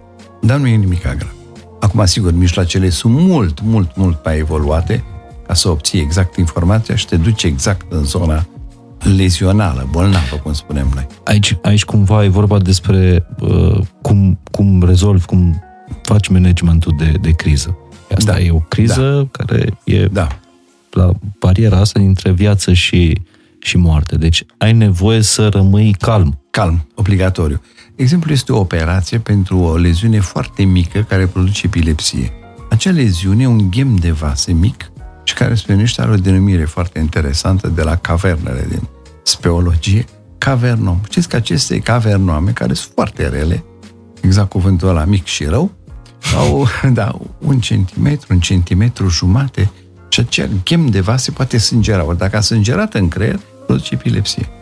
Bun, afară de asta poate să-și piardă cunoștința, nu se știe. Când îi faci uh, analizele, uh, constați povestea respectivă. Ori vă întreb eu dacă această situație și cine ne aude, cum poate să răspundă în mod corect că ai o leziune în mijlocul creierului, în mijlocul pe suprafață, care are 1,5 cm de lungime. Și trebuie să-l găsești în creier. Cum îl găsești? nu se pune problema ca să nu ești pe, ca să scurmi în creier să faci. Este incredibil. Aici ne ajută tehnologia, aceste navigație pe care o facem pas de pas, pas de pas, ca să putem găsi lesbi. Mai bine nu te apuci dacă nu ești sigur pentru asemenea lucruri. Puteți să vorbiți despre cea mai grea operație? A existat cea mai grea operație pe care ați făcut-o? Orice operație are o mare încărcătură. Și uh, am avut, țin minte, eram la Spitalul Bagdazar, atunci mi s-a părut cea mai grea operație care o am făcut-o, pentru că a fost o tumoră de, noi spunem, în baza craniului, o tumoră de natură bună, de aceea am și vrut să mergem până la capăt și țin minte că a început pe la orele 9 jumătate, 10 dimineața, asta era la 10 seara. Și partea mea de uh, operator de microscop atunci a durat 4 ore și jumătate. Ca să reușim, să reușim, să reușim să scoatem toată tumora respectivă, care era de natură bună. Încă o dată spun, deci trebuia să învingem. Am învins, da. A fost, cred că, cea mai lungă și mai consumtivă operație pe care am avut-o. Dar sunt oricare dintre ele, încărcătura este foarte mare. Da, după toată adrenalina în astfel de operații, că adrenalina vă ține, Da, vă ține acolo concentrat. da. Uh, ai- bănuiesc că ai nevoie de odihnă. Că, ai- Este așa de mare entuziasmul încât ai impresia că l-ai prins pe Dumnezeu de picioare. Și se produce o efuziune, ca să vorbim de adrenalină, de serotonină în care te simți atât de fericit, încât uh, îți vine să bei un pahar de șampanie. Asta e foarte mare, mare pericol. După operație îți vine să bei alcool. Uh, Și este pericol pentru chirurgi, nu cumva să cadă în partea cealaltă. Au existat cazuri? E destui, din, din nefericire. Da, uh, măcar anumite generații care le-am cunoscut eu, de fericire și tot, cad în partea cealaltă. Este foarte ușor. Dar uh, totul cu măsură. Asta au spus-o vechii greci, este foarte bine adaptat. Am și eu ceva pentru dumneavoastră pe final, dar nu acum, uh, apropo de, uh, de măsură. Aș vrea să, să-mi spuneți, după mai mult de o jumătate de secol de lucrat cu pacienții, de operat pe, uh, pe creier, cum v-au schimbat pacienții viața dumneavoastră? Te interferează. Am avut, de exemplu, anul trecut, uh, trei cazuri foarte grele. Toate cazurile au fost uh, între realmente, nu pot să spun chiar uh, la un pas de, de a trece uh-huh. în altă parte, cu multiple complicații, cu probleme.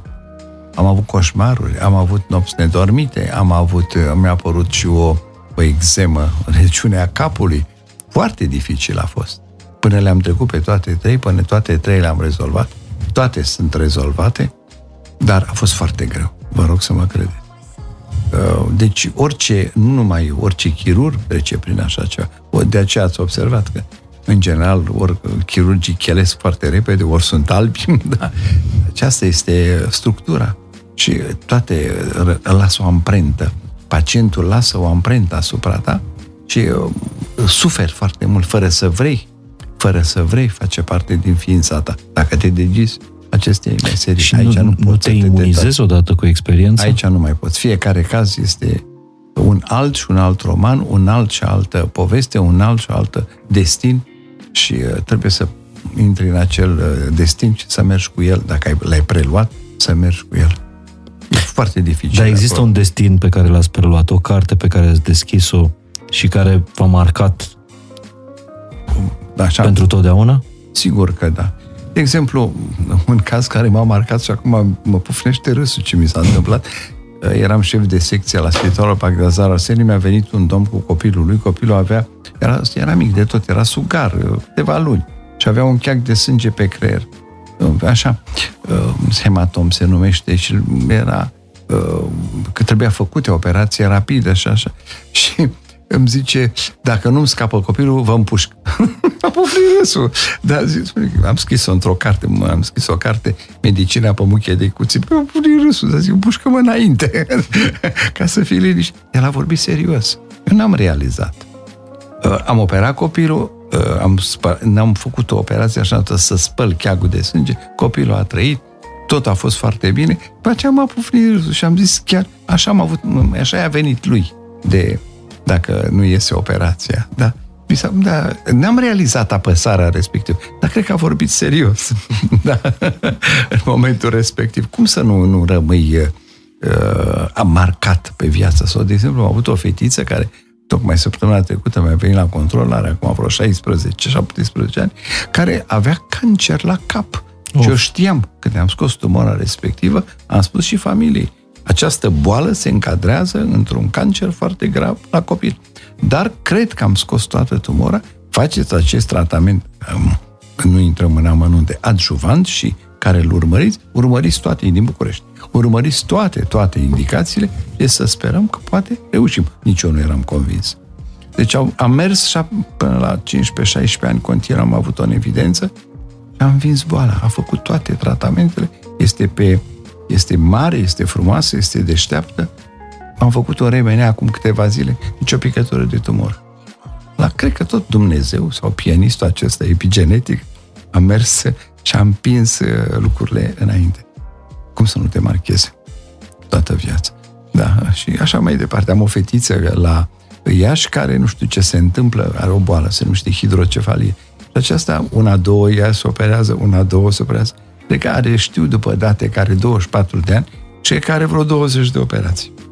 Adică o, operați de la vârsta de... Da, operații, că nu merge cu tare, că nu merge cu tare, dar e bine. Dar este bine, este pe picioare, este o frumoasă. Cum să nu te marcheze? Te marchează. Vorbind despre cazuri care v-au marcat, uh, am, n-am putut să nu observ că cele mai multe exemple pe care le-ați dat au fost copiii.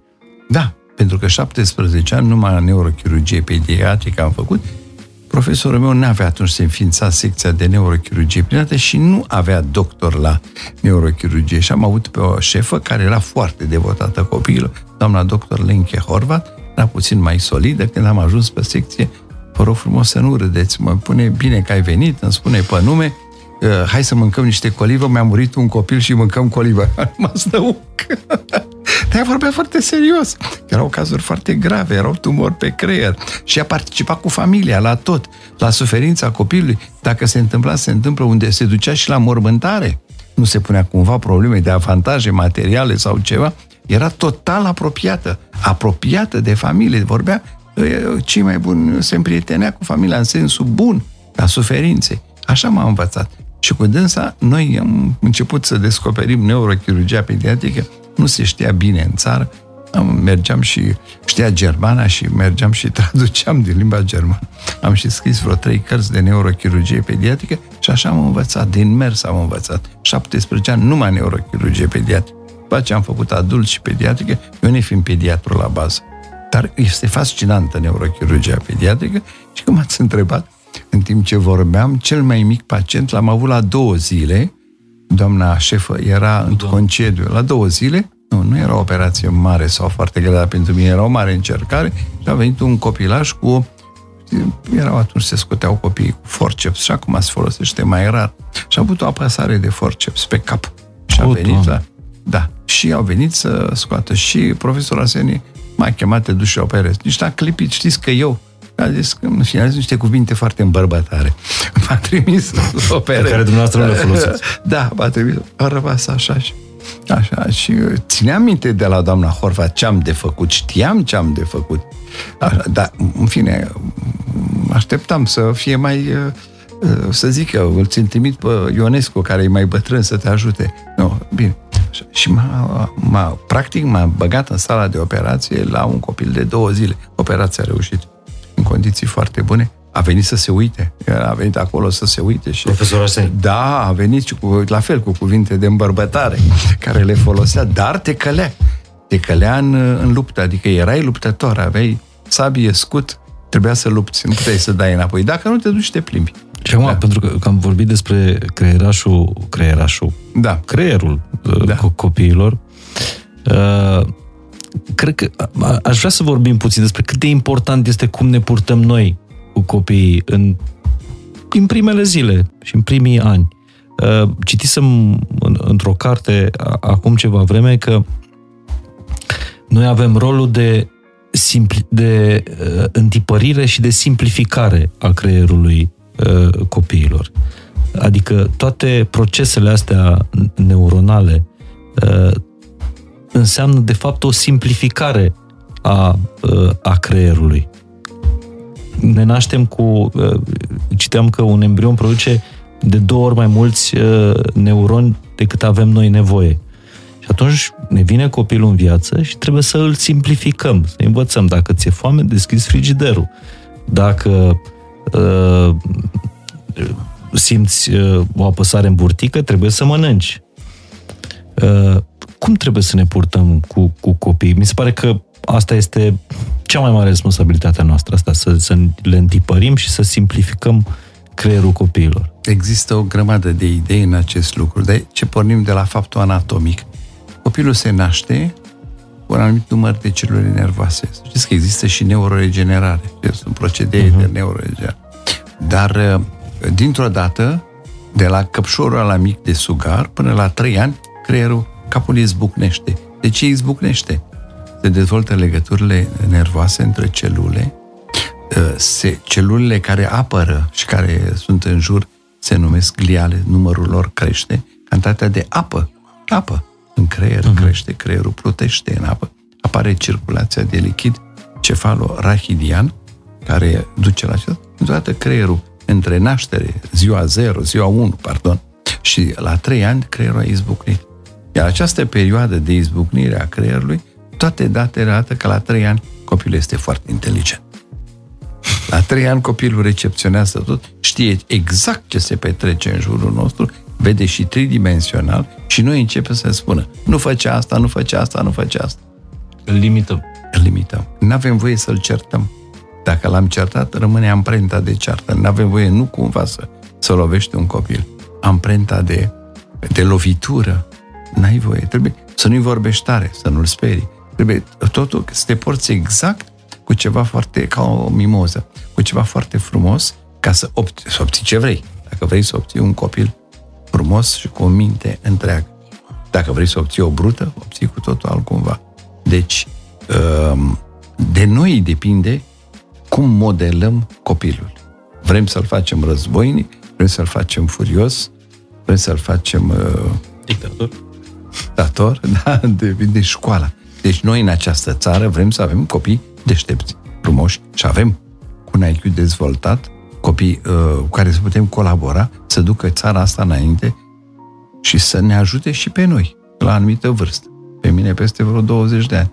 Da. Deci în condițiile... de ani, da, așa, da. Deci, în aceste condiții, noi trebuie să creștem generația de copii într-o serie, într-o uh, mediu cât mai, cât mai frumos pentru el. Exact cum, uitați-vă la o floare, cum se dezvoltă.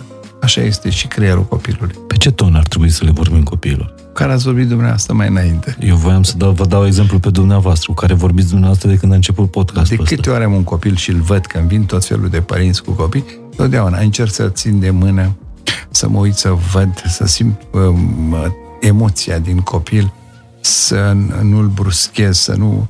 Și mă uit la părinți, că părinții, sigur, sunt obosiți, au tracasările lor, supărările lor. Și atunci vin și încep, nu, nu, nu, lăsați, doamne, lăsați-l.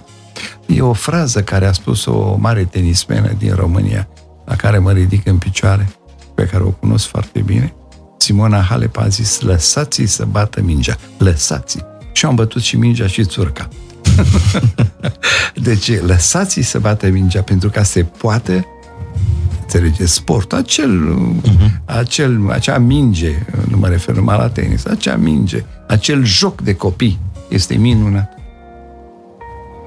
Pe când noi ce facem? Noi restricționăm uh, aia nu, aia nu, totul e ferboten, ferboten închis, toate restricțiile și așa mai departe, ghiozdanurile alea cumplite, inteligența care este non-stimulată, școala merge foarte mult pe memorie. Dar pe ce ar trebui pe... să apese școala mai mult? Uh, decât nu pe memorie? pot să dau uh, exact, dar uh, vreau să spun că împreună cu un grup de studenți noi vrem, dacă o să reușim, să schimbăm gândirea de învățare. Să găsim un exemplu în facultatea de medicină. Gândirea este cu totul.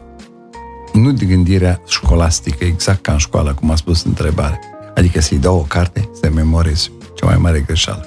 Nu memorează niciodată. De aia și cartea care v-am dat-o a spus să nu se citi. Cred curiozitatea. Deci sigur se va citi. Așa și cu copilul. Mergem, de exemplu, hai să spunem ceva, ne adunăm cu toți într-o clasă. Noi suntem o clasă de geografie și vrem să învățăm geografie. Și începem discuția așa. Nu copii, asta e harta? Na. Ați auzit de, spuneți dumneavoastră, de un nume frumos? Zice Magellan. Da, am auzit că este Magellan Travel. Bun, cine a fost Magellan? Poate că din 10 unul știe. Asta a fost Magellan. Bun, până aici e foarte bine. Cine știe când a trăit Magellan? Haideți să ne gândim. Am scris un articol, acum l-am. 500 de ani de la dispariția lui Magellan. Bun, de ce l-a făcut? Ce a făcut Magellan? A înconjurat lumea. Hai să vedem unde e lumea. Acum a deschid globul, acum de arăt, înțelegeți? Și toată clasa începe să fie incitată. Dacă le mai povestesc, ce a mai făcut Magellan în rest, cât a fost de uh, viteaz, că a avut multe asta, dacă mai spun și bătălia lui din uh, insulele uh, Filipine, unde a fost omorât, prostia care a făcut-o acolo, că s-a dus cu 60 de uh, marinari în fața băștinașului la care erau cu miile, care aruncau cu sulițe în ei, n-au putut apropia vapoarele ca să tragă cu bombardele, se spuneau că bombardele și ca să se sperie, toate lucrurile acestea, dacă le povestești, știu totul despre Magellan și țin minte toată viața. Dacă le dai și le dictezi, cum adică un profesor se ducă să dicteze, învață mecanic, ce prostie aceasta? Trebuie să vorbească. Profesorul meu trebuia să liber. Profesorul Arsenie n-avea niciodată o hârtie în buzunar. Niciodată. Profesorul Danile niciodată a predat și la medicină și la facultate de psihologie. Niciodată n-a avut o hârtie în față. Poate diapozitive, dar în rest nu. Tu trebuie să știi și să știi să dirigezi uh, discuția și elevii să vină de plăcere să te întrebe. Deci, uh, cred că uh, interactivitatea și descoperirea cunoașterii în feedback duc școala înainte. Și părinții? Cum ar trebui să să participe la procesul ăsta de educație? Ce, aj- ce spune profesorul în clasă, părintele trebuie să discute acasă, adică sub o formă constructivă, iar nota nu are o importanță. Pentru mine nu are. Am luat și note mari, am luat și note mici, nu au importanță, nu nota reflectă. Dovadă că Einstein în primii ani a fost cam retardat un pic. Da, nu, nu era. Și Tesla, da. Tesla a fost, mi se pare, după toate care le știu, a fost cam trimis acasă. Deci, la nivelul acesta... Nici Elon Musk n-a fost un elev uh, exact, strălucit. Exact. Nici domnul Băsescu. Să rigardă, după câte știm cu toții. Bun, să ne oprim cu exemplele aici. Uh, de-aia, era una dintre întrebări, n-am putut să, să vă adresez atunci când am vorbit despre formarea dumneavoastră. Care sunt valorile care v-au construit, nu școlile, valorile uh, pe care le-ați absolvit? Dar să știți că aceste valori m-au apropiat. De exemplu, mama era profesoară de matematică și îmi predau matematică acasă, era o, o relaxare, nu mă, mă, mă trăsnea dacă am luat o notă proastă. Se întâmplă. Ehm, așa, dar să te apropii, de exemplu, și am avut un profesor de matematică la liceul Șaguna, la care noi eram îndrăgostiți, mâncam, spuneam că mâncăm matematica pe pâine. Toți ne băteam pe revista de matematică, toți încercam să facem lucrări n-am devenit un matematician, dar ne-am dezvoltat inteligența. Deci, profesorul trebuie ca să stimuleze ca valoare să, din căpșorul tău de elev, să scoată ce e mai bun și mai plăcut. Deci, sunt valori care le-am avut în liceu, profesorul de matematică, nu știu dacă am voie să spun numele. Să știți că nu-i faceți reclamă.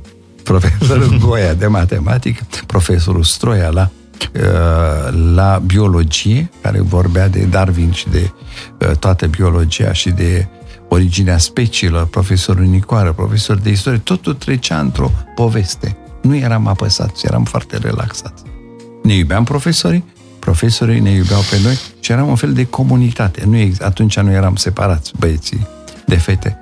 Liceul Șaguna, pe vremea aceea, era un liceu de Mixt. băieți.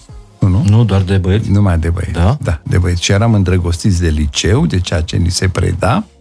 Uh, nu spun că liceu avea și o amprentă foarte, foarte patriotă. Mm-hmm. Da, aveam niște chipie și în chipie aveam tricolorul României, eram foarte devotați acestei țări din toate punctele de vedere și una, două fugeam pe terenul de sport din, din fața liceului, unde fericirea noastră era uh, în fiecare săptămână clasele aveau meci de fotbal între ele și din casa profesorii, profesorii ne urmăreau.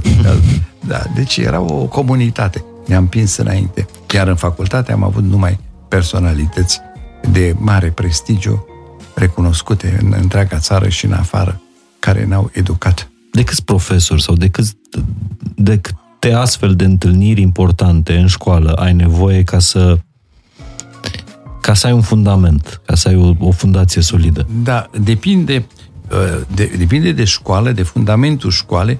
Am fost și acum la liceul Șaguna, am văzut cum se întâmplă. Școala are o grămadă de palete în privința aceasta, tot felul de cercuri. Au și uh, fanfară a lor, fac uh-huh. muzică, fac sport, adică e un liceul, liceu elită, liceul da. trebuie să dezvolte, să dezvolte toate paletele. Nu știm într-un elev dacă acest elev este un geniu cel muzical se dezvoltă foarte repede, dar celelalte, un geniu literar, uh, un geniu istoric, dacă se dezvoltă, deci trebuie să îi oferi, să-i deschizi ferestrele. Niciodată nu se spune nu. Niciodată nu se spune nu. Uh, pentru a, de exemplu, țin minte că profesoară, când eram prin clasa 5-a, 6 m-a stimulat la literatură și nu prea eram așa un elev foarte cu minte și mai făceam prostii. Într-o pauză ne-a, ne pus să scriem uh, câte o rezumat despre ceva care ne place ne-a făcut, da, am scris-o repede într-o pauză, în vreo 15-15 minute am scris. Am luat locul întâi, mama mea. Am scris 3-4 pagini, mama mea. A fost, dar am scris-o emoționant. Da. Și am luat locul o frază de, de acolo? E, nu pot să spun, mai țin minte, da ca restricție, ca tot, că în fine, multe probleme din acestea. Și am luat locul întâi atunci, ca și compoziție. Și profesoara s-a uitat la mine și a zis, te rog să continui. Încearcă să scrii, să scrii anumite uh, amintiri, să scrii uh, așa. Și am început eu să-mi notez tot felul de minuni care mi se păreau mie mai interesante. Am descoperit cuvinte compuse în limba română, lumea care nu le știe, da? Și un lucru foarte interesant, m-am întâlnit cu un profesor care compunea și teatru și mi-a stimulat toate aceste lucruri. Când am terminat liceu, am făcut o compoziție care a durat vreo aproape o oră și în care mi-am luat toți profesorii din liceu și i-am, puteam să plec, deci mai că am scris despre ce mi-a, sub forma foarte elegantă. Pamflet. Da. Și asta a ridicat uh, clasa în picioare. Cum ți-a venit ideea asta? Nu știu, așa am simțit-o. Și mi-a venit să scriu toată povestea. Și așa uh, am simțit la un moment dat nivelul de, de a scrie și am scris și o carte în direcția aceasta, Medicina pe muche de cuțit, v-am povestit uh-huh. situația respectivă, lucrurile dezvolt. Nici eu, nu pot să spun că am fost educat pentru literatură, nu pot să spun că am talent la literatură, dar trebuie ca elev de aici, am vrut să spun, stimulează, scrie. Îți place, scrie. Îți place muzica, compune. Îți place să joci fotbal, joacă joacă. Sunt copii foarte buni și foarte talentați la sport, la care părinții restrâng. Învață, învață, învață. Nu există numai carte, mai există și altceva pe lumea aceasta. Lăsați-i să bată mingea. Lăsați-i să bată Ca să revenim da. la... Sunt, sunt copii care Simula. pictează spontan, am văzut, spontan. Le plac culorile, spontan. Nu! Din asta nu se poate trăi. Nu se știe. De altfel, așa voiam să și terminăm subiectul ăsta. Uh, cum să noi, ca părinți, să ne limităm ghidarea copiilor spre ce vrem noi. Nu, copilului trebuie să oferi o întreagă, discutăm de copil și de educație, trebuie să oferi toată paleta. Deci trebuie să-l duci și la sport, trebuie să-l duci și la not, trebuie sportul general, mă, și la not. De exemplu, am făcut atletism, care nici nu trecea prin cap. Profesorul de sport m-a stimulat la atletism, am luat și niște diplome. Ce, așa. și la sport și la, uh, uh, și la uh, scrie. Uh-huh. Dacă uh, dintr-o dată te trezești că îți vin cuvintele. Uh, alții care pot spune poezii, care au memorie foarte bună. Ține minte, ești bun de memorie, mergi în direcția respectivă. Când l-am auzit pe domnul Florin Piersi că știe 300 de poezii perfect. Deși ți le spune la două noapte, rămâi într-adevăr uimit. Deci dezvolte acea bucățică din creier, care poate din pianistul epigenetic, lasă-o să meargă înainte. La mine este simplu, pentru că în familia mea am avut nu știu câți doctori și, uh, sau uh, au fost și profesori de biologie și atunci uh, este o canalizare Dar genetică. nu vă obliga nimeni să vă faceți nu. doctor. Nu, au ținut eu un consiliu de familie și mi-a convenit ideea respectivă. Cu toate că aveam aplicație la matematică. Și Brașov atunci era un, n-are facultate de medicină, are fapt politehnică, silvicultură, are automatică, are altfel de facultăți. Dar nu regret deloc chestiunea aceasta. Deci ceea ce am înțeles din discursul dumneavoastră este că părinții mai degrabă riscă să limiteze copiii. Da. Încă de la trei ani. Da, dar a spus-o chiar dumneavoastră, n-am spus-o eu. Așa este. Sunt da. foarte mândru de nepoțelul meu, care, fica mea este doctor stomatolog, și care face cu el, încearcă tot felul de lucruri. De exemplu, l-a dus la schi. Dacă, când l-am văzut cum schiază la 8 ani, zic că va ieși un campion din el. Pentru că l-a luat foarte de mic, l-a stimulat. Și acum el se duce și el face. Și l-a încercat tot felul și tot felul de sporturi. Vă închipuiți că la 8 spre 9 ani s-a dus cu un geamantan atât de mare și cu schiurile până în Elveția, la uh-huh. concurs de schi, singur. Singur. Singur, că știa unde se duce și știa ce trebuie să facă. N-a luat locul întâi. N-are importanță. Nici dar a fost, dar asta în căpșorul lui. Că dacă ne întoarcem... Câtă încredere. Încrederea în el, încrederea de concurent, încrederea de competiție, încrederea că se poate și, vă întreb eu, în Elveția, unde nu fusese în viața lui. Ci am, amprentă. Deci cei care ne ascultă, încercați la fel. se nu poate. imitați, ci... Nu imitați, da. Că trebuie ținut de mână, 8 ani am spus, 8 9 ani. Așa, ține de mână, nu fa aia, nu fa aia, nu fa aia. Și dacă face. da. Și la fel, în alte, asta a fost un sport în care a făcut, de alții poate au talent la muzică, la pictură. Domnule profesor, pentru că ne apropiem de, de final, aș vrea să facem așa, pe scurt, un ghid uh, de utilizare a acestui centru al gândirii, citându-vă cartea aceasta, care văd că mie mi-ați dat ediția a doua. Bănuiesc că prima s-a epuizat. Da. Călătorie în centru gândirii, Alexandru Vlad Ciurea. Ca să facem un ghid de utilizare a acestui centru al gândirii, al creierului. Pe scurt.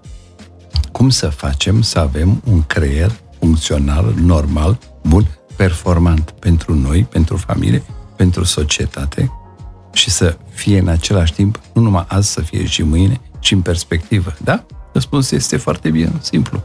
Eu le-am dat, am scris un articol prin 2015, cele 10 porunci. Începând că te trezești de dimineață, că deschizi geamul, că asta, aer curat, că apă curată de dimineață, că faci înviorarea respectivă, că nu trebuie să faci lucrurile în fugă, în fugă, că trebuie acel mic dejun să existe, nu se începe cu cafeaua și țigara. Am fumat și eu, recunosc, câte, câte prostii n-am făcut în viața mea. Adică până... Nu, n-am fumat de copii. Nu? Am fumat uh, când am venit mai matur și am fumat țigări de foi, că mi s-a urcat la cap.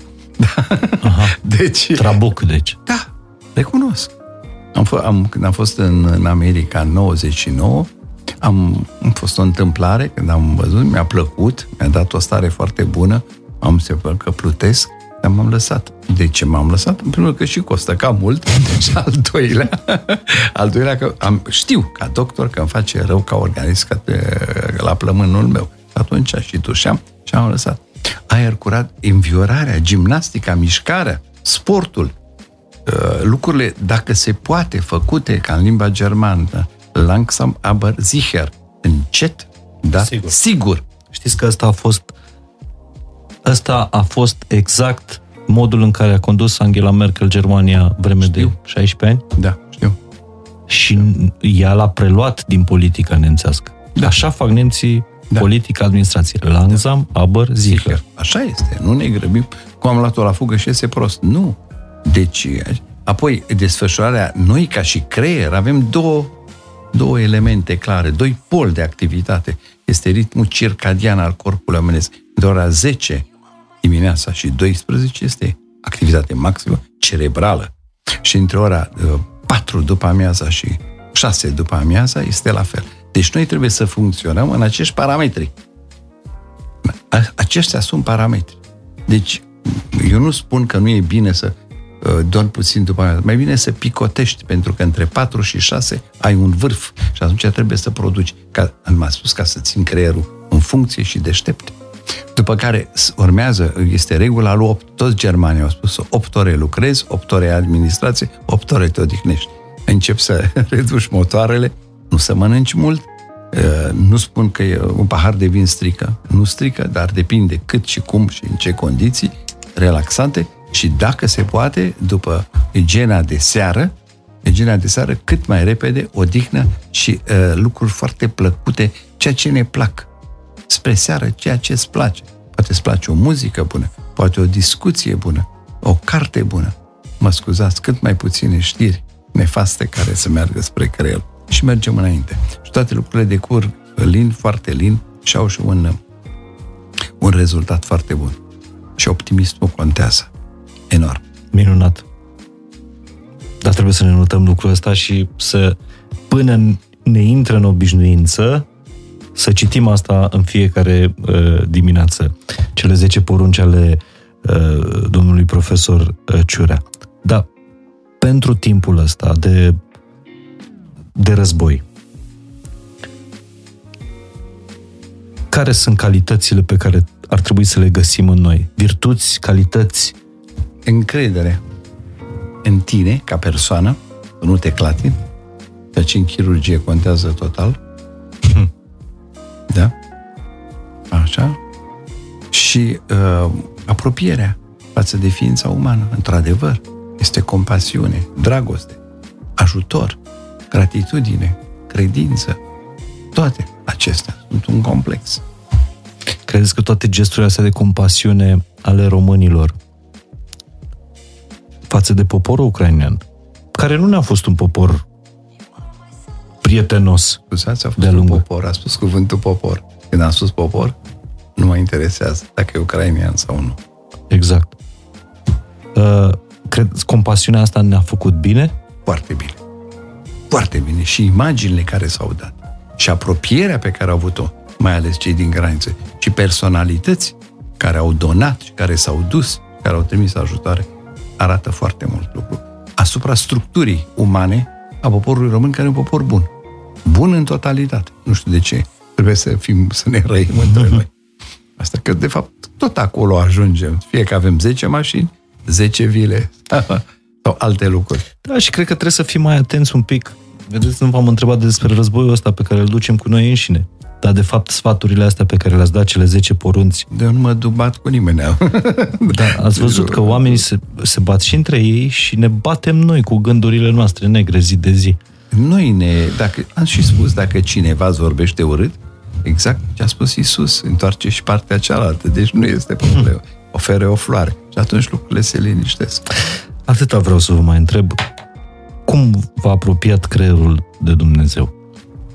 Întrebarea este foarte frumoasă, foarte dificilă și în continuu mă gândesc la acest lucru cu cât urci în scara medicală, mai ales chirurgicală, cu atât te apropii mai mult de Dumnezeu. Nu poți să învingi o boală la nivelul creierului uman sau sistemului nervos în totalitate, fără să fii tu convins că cineva acolo sus te ajută. Uh-huh. Te ajută pentru că mâna e condusă de creier, ori creierul apropiat de Dumnezeu. Michelangelo, la un moment dat, picta și când a pictat ultima parte din Geneza, când a făcut acest lucru, spune, mâna nu mai era a mea, cineva îmi conducea mâna. Mai mult, în ultima parte, când Dumnezeu a despărțit lumina de întuneric, când a făcut acestea, nu mai avea cartoanele alea scheme, pictura îi venea. De unde îi venea? Din creier. De ce din creier? El era convins, a fost convins de creativitate și de Dumnezeu. Așa și noi. Nu poți să fii chirurg dacă nu crezi în Dumnezeu. Cineva trebuie să te ajute acolo sus. Altfel nu se poate. Pentru că noi suntem doar mâna efectoare într-o asemenea situație. Dacă ne-a simțit puternic prezența lui Dumnezeu acolo? Am avut momente dificile și sunt momente dificile în operație. Am avut sângerări mari, momente dificile și atunci realmente am oprit, m-am rugat la Dumnezeu. Am să vă spun o frază foarte interesantă. Când un pacient s-a dus la acel chirurg celebru din Franța, Ambras Pare, și uh, i-a mulțumit că l-a vindecat. Ambras Pare, să traduc, fraza a fost așa. Eu nu l-am vindecat. Eu doar l-am bandajat. Dumnezeu l-a vindecat. Asta reprezintă totul și în ziua de azi la fel. În momentele grele ale vieții, când spunem că Dumnezeu n-a fost aici sau ne-a bătut Dumnezeu, noi avem tot felul de expresii. Da, este adevărat. Credeți că sunt momente în viață când Dumnezeu ne părăsește? Aici sau am... se răzbună pe noi? Sau ne bate? Sau nu ne vede? Am să răspund tot cu o frază în paralel. Eu care am citit și recitit uh, viața lui Michelangelo, de mai multe ori a fost un om foarte controversat. Mm-hmm. A murit la aproape 90 de ani încă picta. A făcut niște picturi cu totul deosebite. Și judecata de apoi și geneza mi-au venit nefiind pictor. Aici am să răspund cu o frază. La un moment dat era când în Florența, când Roma, când Florența a fost asaltată de către armatele papale, când au venit uh, francezii peste ei. Era o republică. Era o republică Florența. Și a fost odată el, uh, a făcut și metereze, a făcut și șanțuri de apărare la Florența. Și a avut o frază foarte interesantă. Nu ne poate, dacă Dumnezeu ne-a creat, nu ne poate părăsi. Și a îmbărbătat armata Florența. A fost trădată. de au pierdut. au chemat un condotier cu armata lui de mercenari și au deschis porțile armatei papale. A fost trădat. Și noi suntem trădați în această țară. Deci în momentele cele mai grele pe care, prin care trecem, da. ar trebui să spunem fraza asta? Dacă Dumnezeu ne-a creat, nu poate să ne părăsească. Nu este a mea. Irving Stone pe la pagina 400 în volumul 2. Sunteți minunat. Și dacă Dumnezeu ne-a dat un creier, haide să nu-l părăsim câte zile avem. Așa ar fi, ar fi păcat să ne părăsim creierul în timpul vieții. Domnule profesor, vă mulțumesc tare, tare mult, sunt uh, în admirație. Eram și înainte de interviul ăsta, dar nu-mi vine să cred că am făcut eu interviul ăsta cu mâinile, nu, nu. cu vocea mea. Dumneavoastră l-ați provocat. Eu l-am provocat, da. Și pe final am un cadou uh, pentru, pentru dumneavoastră, pentru că știu că nu interziceți uh, uh vinul de la partenerul nostru, compania Beciu Domnesc, pancules din dealurile Vrancei, stați așa că e cu... Vedeți ce țară frumoasă avem. Aproape de unde v-ați născut, da. de, de Vasul. Din dealurile Vrancei e un sceptrus, e un vin uh, uh, nou de la, de la Beciu Domnesc Premium, are Cabernet Sauvignon, fetească neagră și Merlot. Strugurii sunt culeși târziu, așa că o să descoperiți un, un gust de ăsta foarte, foarte puternic, dar de băut seara. Știu că nu vă refuzați un, uh, un pahar de vin roșu. Așa ar fi bine. Mulțumesc foarte așa. mult. Iar dumneavoastră e și efigia fain și simplu da, aici. M-am e văzut. Și, ați văzut, nu? Mulțumesc foarte Și mândria mult. podgorilor uh, Românești. Moldovei. Uh, vă mulțumesc tare mult, domn profesor. Nu a fost o plăcere și o relaxare. Credeți? Da, da. Uh, pentru mine a fost ca o operație reușită. Nu știu cum e ieșit. Îmi vine să beau un, un pahar de vin, dar uh, o să-l păstrez pentru, pentru diseară. Vă mulțumesc pentru carte și vă mulțumesc pentru înțelepciune. Sper că a fost un episod fain și simplu uh, care v-a îmbogățit ceea ce contează mai mult, după cum a spus uh, domnul profesor Ciurea, uh, v-a îmbogățit cunoașterea. Să fiți bine, mai puțin breaking news, mai puțin faking news, cum bine ați zis, și mai multă cunoaștere. Să fiți bine. Vă mulțumesc!